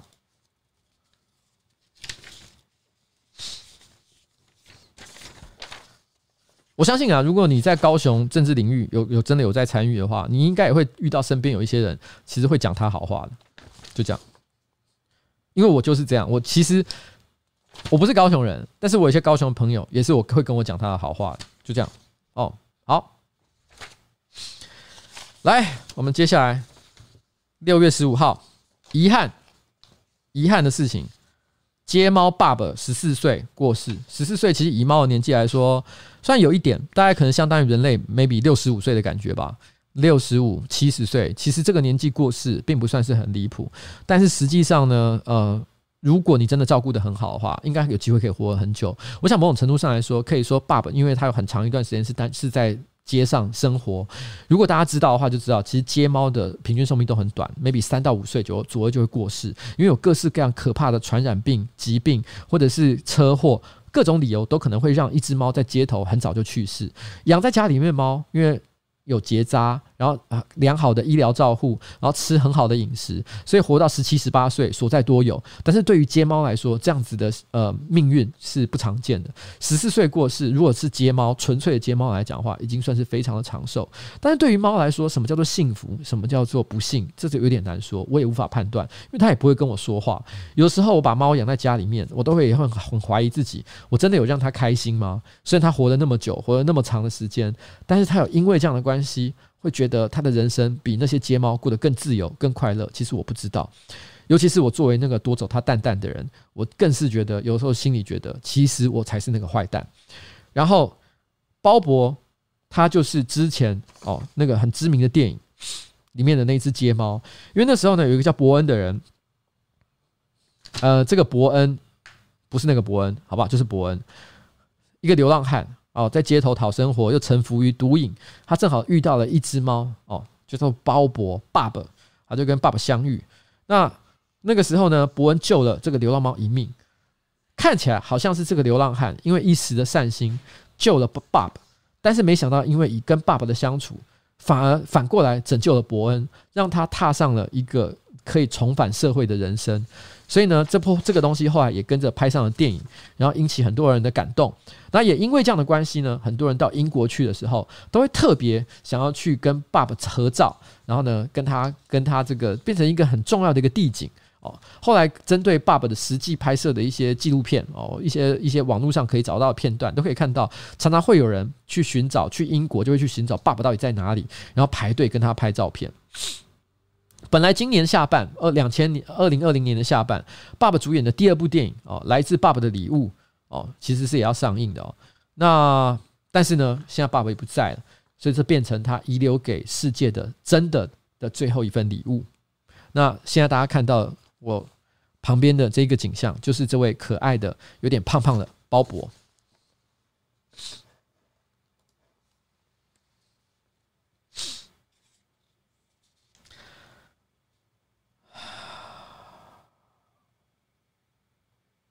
好吧，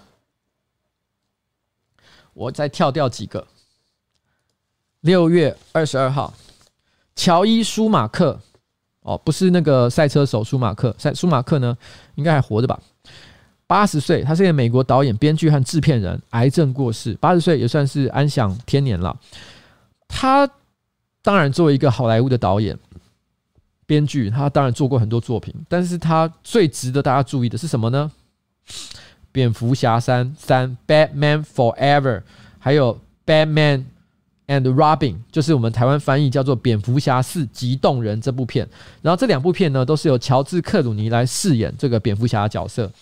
那 Batman 三跟四，一跟二哦。我觉得算是经典之作，也是开启现代呃超级英雄电影滥觴的一个起源。虽然超级英雄电影以前一直都有在拍，可在那之前都是给 给小孩看的，而且大家看了以后都会抱怨说超级大烂片，不忠于原著，扮相很丑，然后呢，影片节奏很乱七八糟。一直到蝙蝠侠第一、第二集，大家才突然发现，干，原来超级电影、超级英雄电影真的可行诶，可以看诶。提姆波顿哦做的非常好。呃，但是呢，三四集的时候换导演，然后呢，蝙蝠侠演员也换人哦，换成这个乔治克鲁尼。乔治克鲁尼其实是一个演技跟长相都很优的一个选择，但是很可惜，这两部片都拍得极极之媚俗，然后呢，剧本很差，然后导演让人也觉得是让人觉得必须要觉得非常的摇头啊，做做的真的很不好，所以真的是这两部片哦，被人家笑到一个爆炸。三跟四，那。那所以呢，变成是史上最烂的这个蝙蝠侠，或者是超级英雄电影，很多人到现在都还会念他。那乔伊舒马克呢，在二零一七年接受一个网站叫 Vice News 的访问的时候，他就说，他想对所有不满蝙蝠侠四极动人的影迷致歉，还说他的感觉到二零一七年，二零一七年的时候他已经七十几岁的一个老人了，他说了一句话，可能算是他人生最后的一次的一个公开的一个反省跟忏悔。他说。我感觉就好像我谋杀了某一个人家的小孩一样，但事实上呢，乔伊舒马克真的是一个很差的导演吗？其他的作品也催生了不少今天好莱坞 A 咖的明星，譬如说一九九六年哦，《杀戮时刻》，马修麦康纳就是在这部电影里面崭露头角。那两千年呢，二零零三年呢，又用《猛虎岛绝命铃声》呢吸引观众注意到了一个导一个演员叫做科林法洛。所以也就是说，他的导他的这这几部影片，摸着良心讲，我觉得都不算是你会说他是经典名作。哦，不管你是从呃好莱坞卖作片的角度来看，还是文艺电影的角度来看，都不见得是第一第呃最棒的一个作品。可是呢，我觉得都有一定的可看性，就像人家进电影院的时候买票看了，不会觉得真的哎干这个真的我看到是会吐血。其实是有一定水准的东西，譬如像《绝命铃声》，《绝命铃声》里面所。他就带出了一个角色哦，科林法洛，让大家突然之间觉得哇，这个来自好像是英国还是爱尔兰的演性格演员，其实不但有外表，但是又有演技。所以这个导演呢，并不是真的对这个世界哦这么的毫无贡献，只是很可惜的。大家只要一想到乔伊舒马克，就会想到那个令人觉得非非常令人发指的蝙蝠侠四哦，就是这样。OK，好。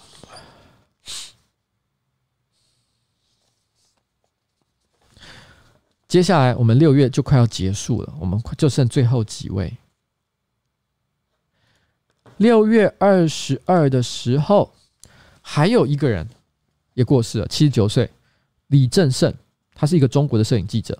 他在六六年哦，一九六六年文化大革命的时候开始呢，就在黑龙江日报担任这个新闻摄影记者。那身为党报的记者呢，他曾带着就印有毛泽东手机的黑色新闻兵的这个红色新闻兵的袖章哦，就游走于批斗的会场。那不只是拍摄振臂高呼的这个激情民众，他也会转身拍下许多暴力血腥的文革黑暗面。那六八年的时候呢，李正胜在家中的地板上挖洞，他把其中不会被报纸上刊登给文化大革。革命抹黑的底片偷偷的藏了进进去，然后并且把他们托孤给他的好友李明达，表示说：“哎，如果发生了什么意外的话，请他代为保管。”到一九九六年呢，他才陆续将照片的底片带到了美国。所以也就是说，今日我们所看到的一九六六年，然后一九六零年代跟文化大革命有关真相的照片，其实跟李正胜都有很大的关系。如果他没有当时基于自己个人的正义感，拍下了很多黑暗负面的照片，并且将它藏于家中。甘冒生命的危险做了这件事情了的话，并且也跟着在了这个后来哦，九六年的时候带到美国的话，其实这一切可能永久不见不呃不见天日。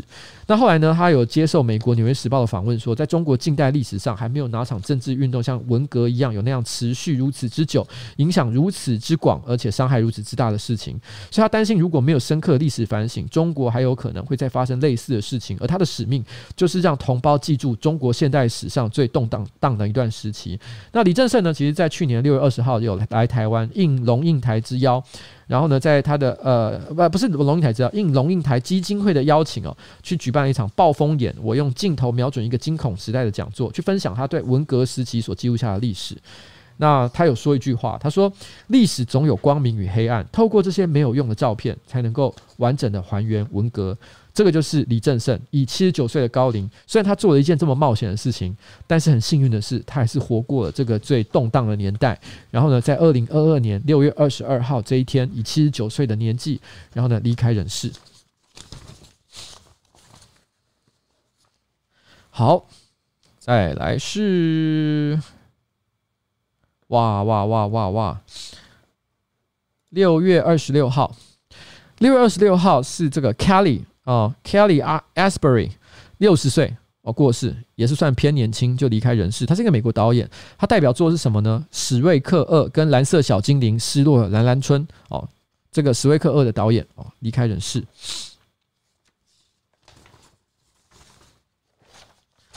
那。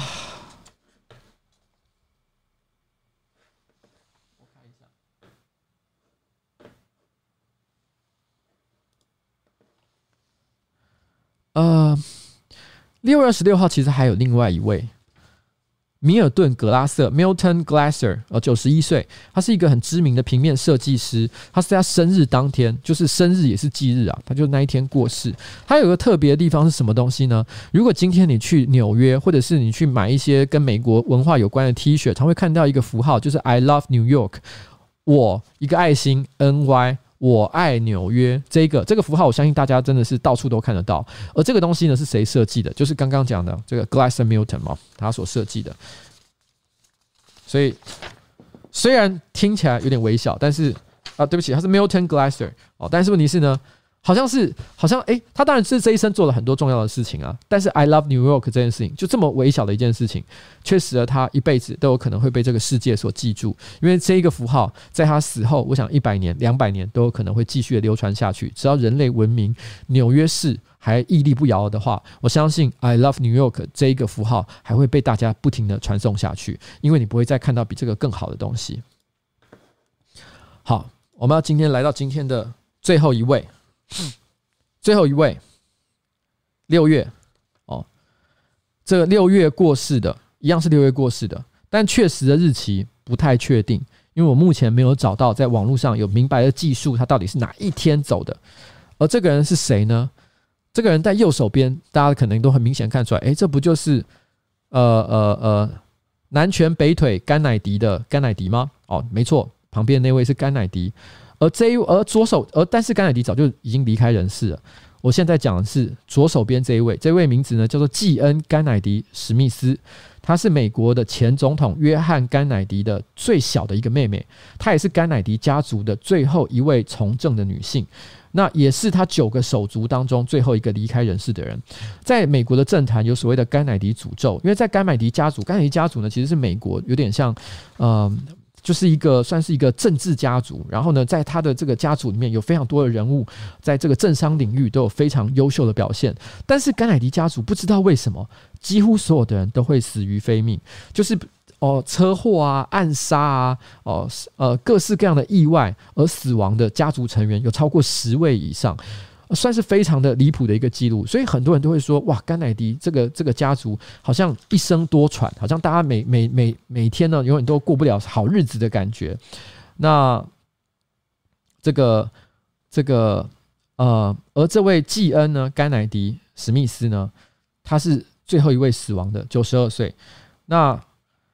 这个季恩呢，一生中他其实亲眼目睹了很多家中这个重大的哀伤事件。哦，譬如说，她结婚三十四年的老公呢，就在一九九零年的时候病逝，哇，已经病逝很长一段时间了。那譬如说，她的。老大哦，小约瑟夫·甘乃迪是在二战的时候驾驶一架轰炸机的时候，因为爆炸而身亡。老四凯瑟琳·甘乃迪·卡文迪西是在一九四八年的时候在飞机失事的时候死亡。六三年，老二约翰·甘乃迪也是刚刚讲的甘乃迪总统，是在上任未满三年的时候就遭到暗杀身亡。而他的这个暗杀事件呢，还因此成为美国多年的悬案。到目前为止，没有人知道到底这个凶手哦背后有什么样的目的，受到什么样的指使，有各式各样的阴谋论。所以呢，其实。到底谁杀了甘乃迪这件事情，成为美国好莱坞电影历久不衰的一个创作题材。那老三呃，老七他是一个参议员哦，罗伯甘乃迪也是一个非常重要的这个政治人物。他在一九六八年六月的时候呢，在总统竞选期间，因为他要跟随他哥哥的这个这个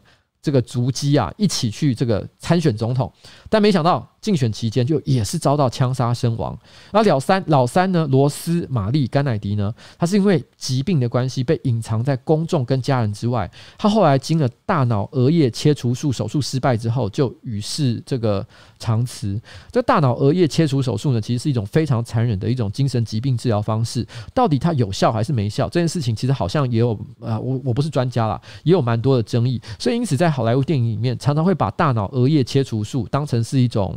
很恐怖的这个故事桥段来描述，譬如说在人魔电影里面，其实就有一段，他就是人魔，就是那个那个汉尼拔哦，然后那个那个他杀人魔汉尼拔，他就有一段就是把人的大脑打开，然后把他大脑额叶切下来，放在那个那个呃。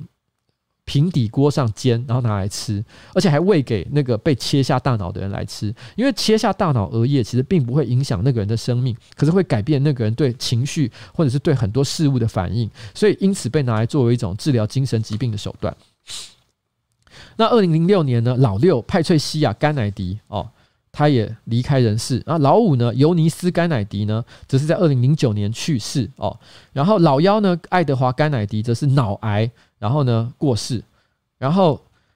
然后，但是今天特别讲到纪恩·甘乃迪·史密斯，其实是为了他在死前所讲的最后一句话。他死前其实讲了一句话，他说：“呃，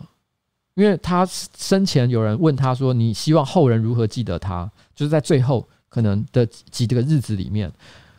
季恩就说了一句话，他说：我在蓟草丛生处种植玫瑰。就当别人在他即将要离开人世的时候，问他说：你有什么话想要说的，想要留给这个世界的？”他说了一句话，叫做“我在蓟草丛生处种植玫瑰”。那蓟草呢，其实是一种很多刺的植物哦。那它意思就是说，我在长满很多刺的树丛里面，我希望可以种下玫瑰。意思是希望他心里面要装载着爱跟美好。只要你心里面有爱跟美好，就不会被哀伤和憎恨所击倒。尽管他生在一个被诅咒的家庭，而作为一个政治人人物的后代。或者是他本身也是政治人物的情况之下，在这个社会上受到各种舆论的批评，也是在所难免。可是，这即便是他的家族都在很年轻的时候，就因为各种疾病、意外而早早离世，在一个很可能使得他会因此憎恨这个社会、干天、干地、干社会、干命运的时候，但是他一个人，哦。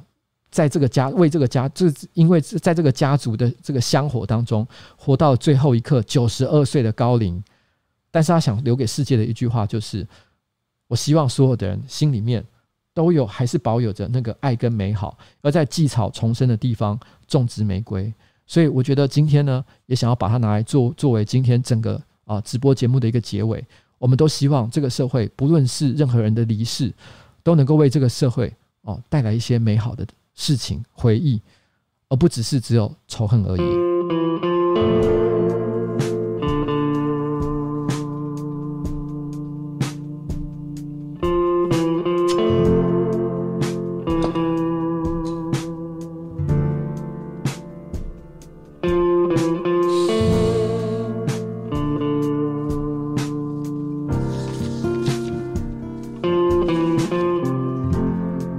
我真的好长，好长，离开太多人了。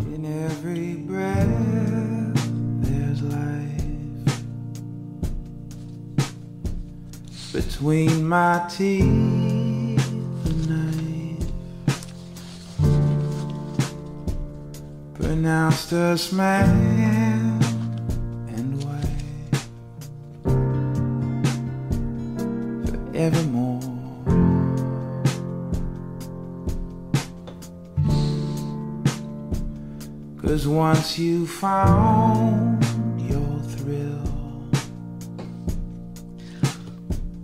you're moving for the kill. I chase you up the hill, and all through time.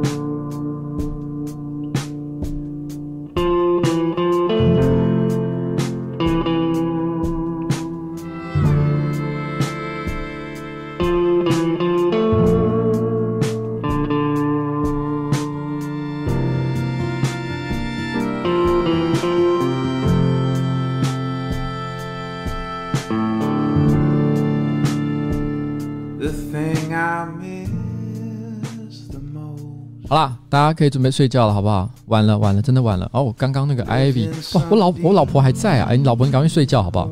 我真的怕了，我真的怕了。你们赶快去睡觉，大家都赶快去睡觉，好吗？哎，小屁孩，他现在很想喝水。Ivy 说今年的悲伤太多了，但我们都还是好好让自己活着。老板辛苦了，直播到这么晚，膀胱又爆了吧？回家注意安全。会的，我会注意安全。谢谢大家。好了，真的，今天晚上真的很晚了。这首歌呢叫做什么呢？Bahamas 的 All I've Ever Known。它的歌词是大概说，我没有记错的话，他是说有一天我的记忆都变得很模糊，时间过得太久，就是记忆都已经坏掉了，我的大脑呛了。我的脑海里剩下的就只有一个东西，就是我幻想的事情。我是从我年轻时候一直到现在，一直幻想存在的事情。真实的事情我已经记不得了，我只记得我的 fantasy。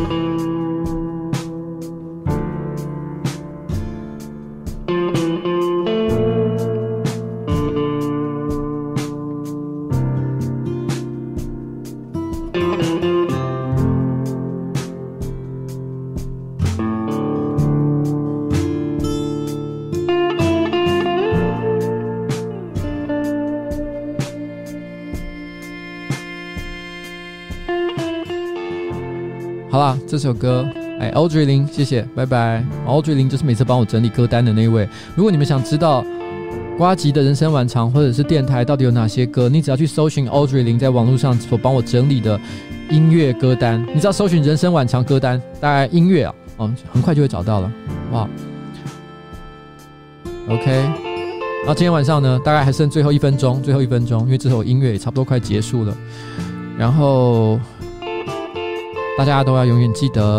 哦，要有爱。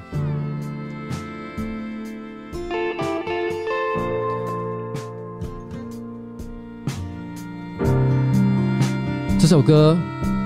是放来陪大家睡觉的，你可以放完直接睡着。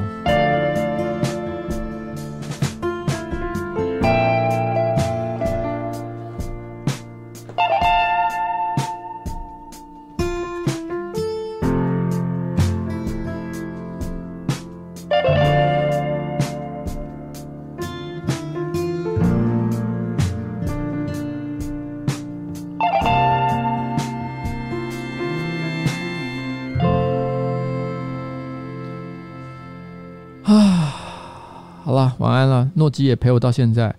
后蔡哥在大概二十分钟前也离开了哦，大家都辛苦了。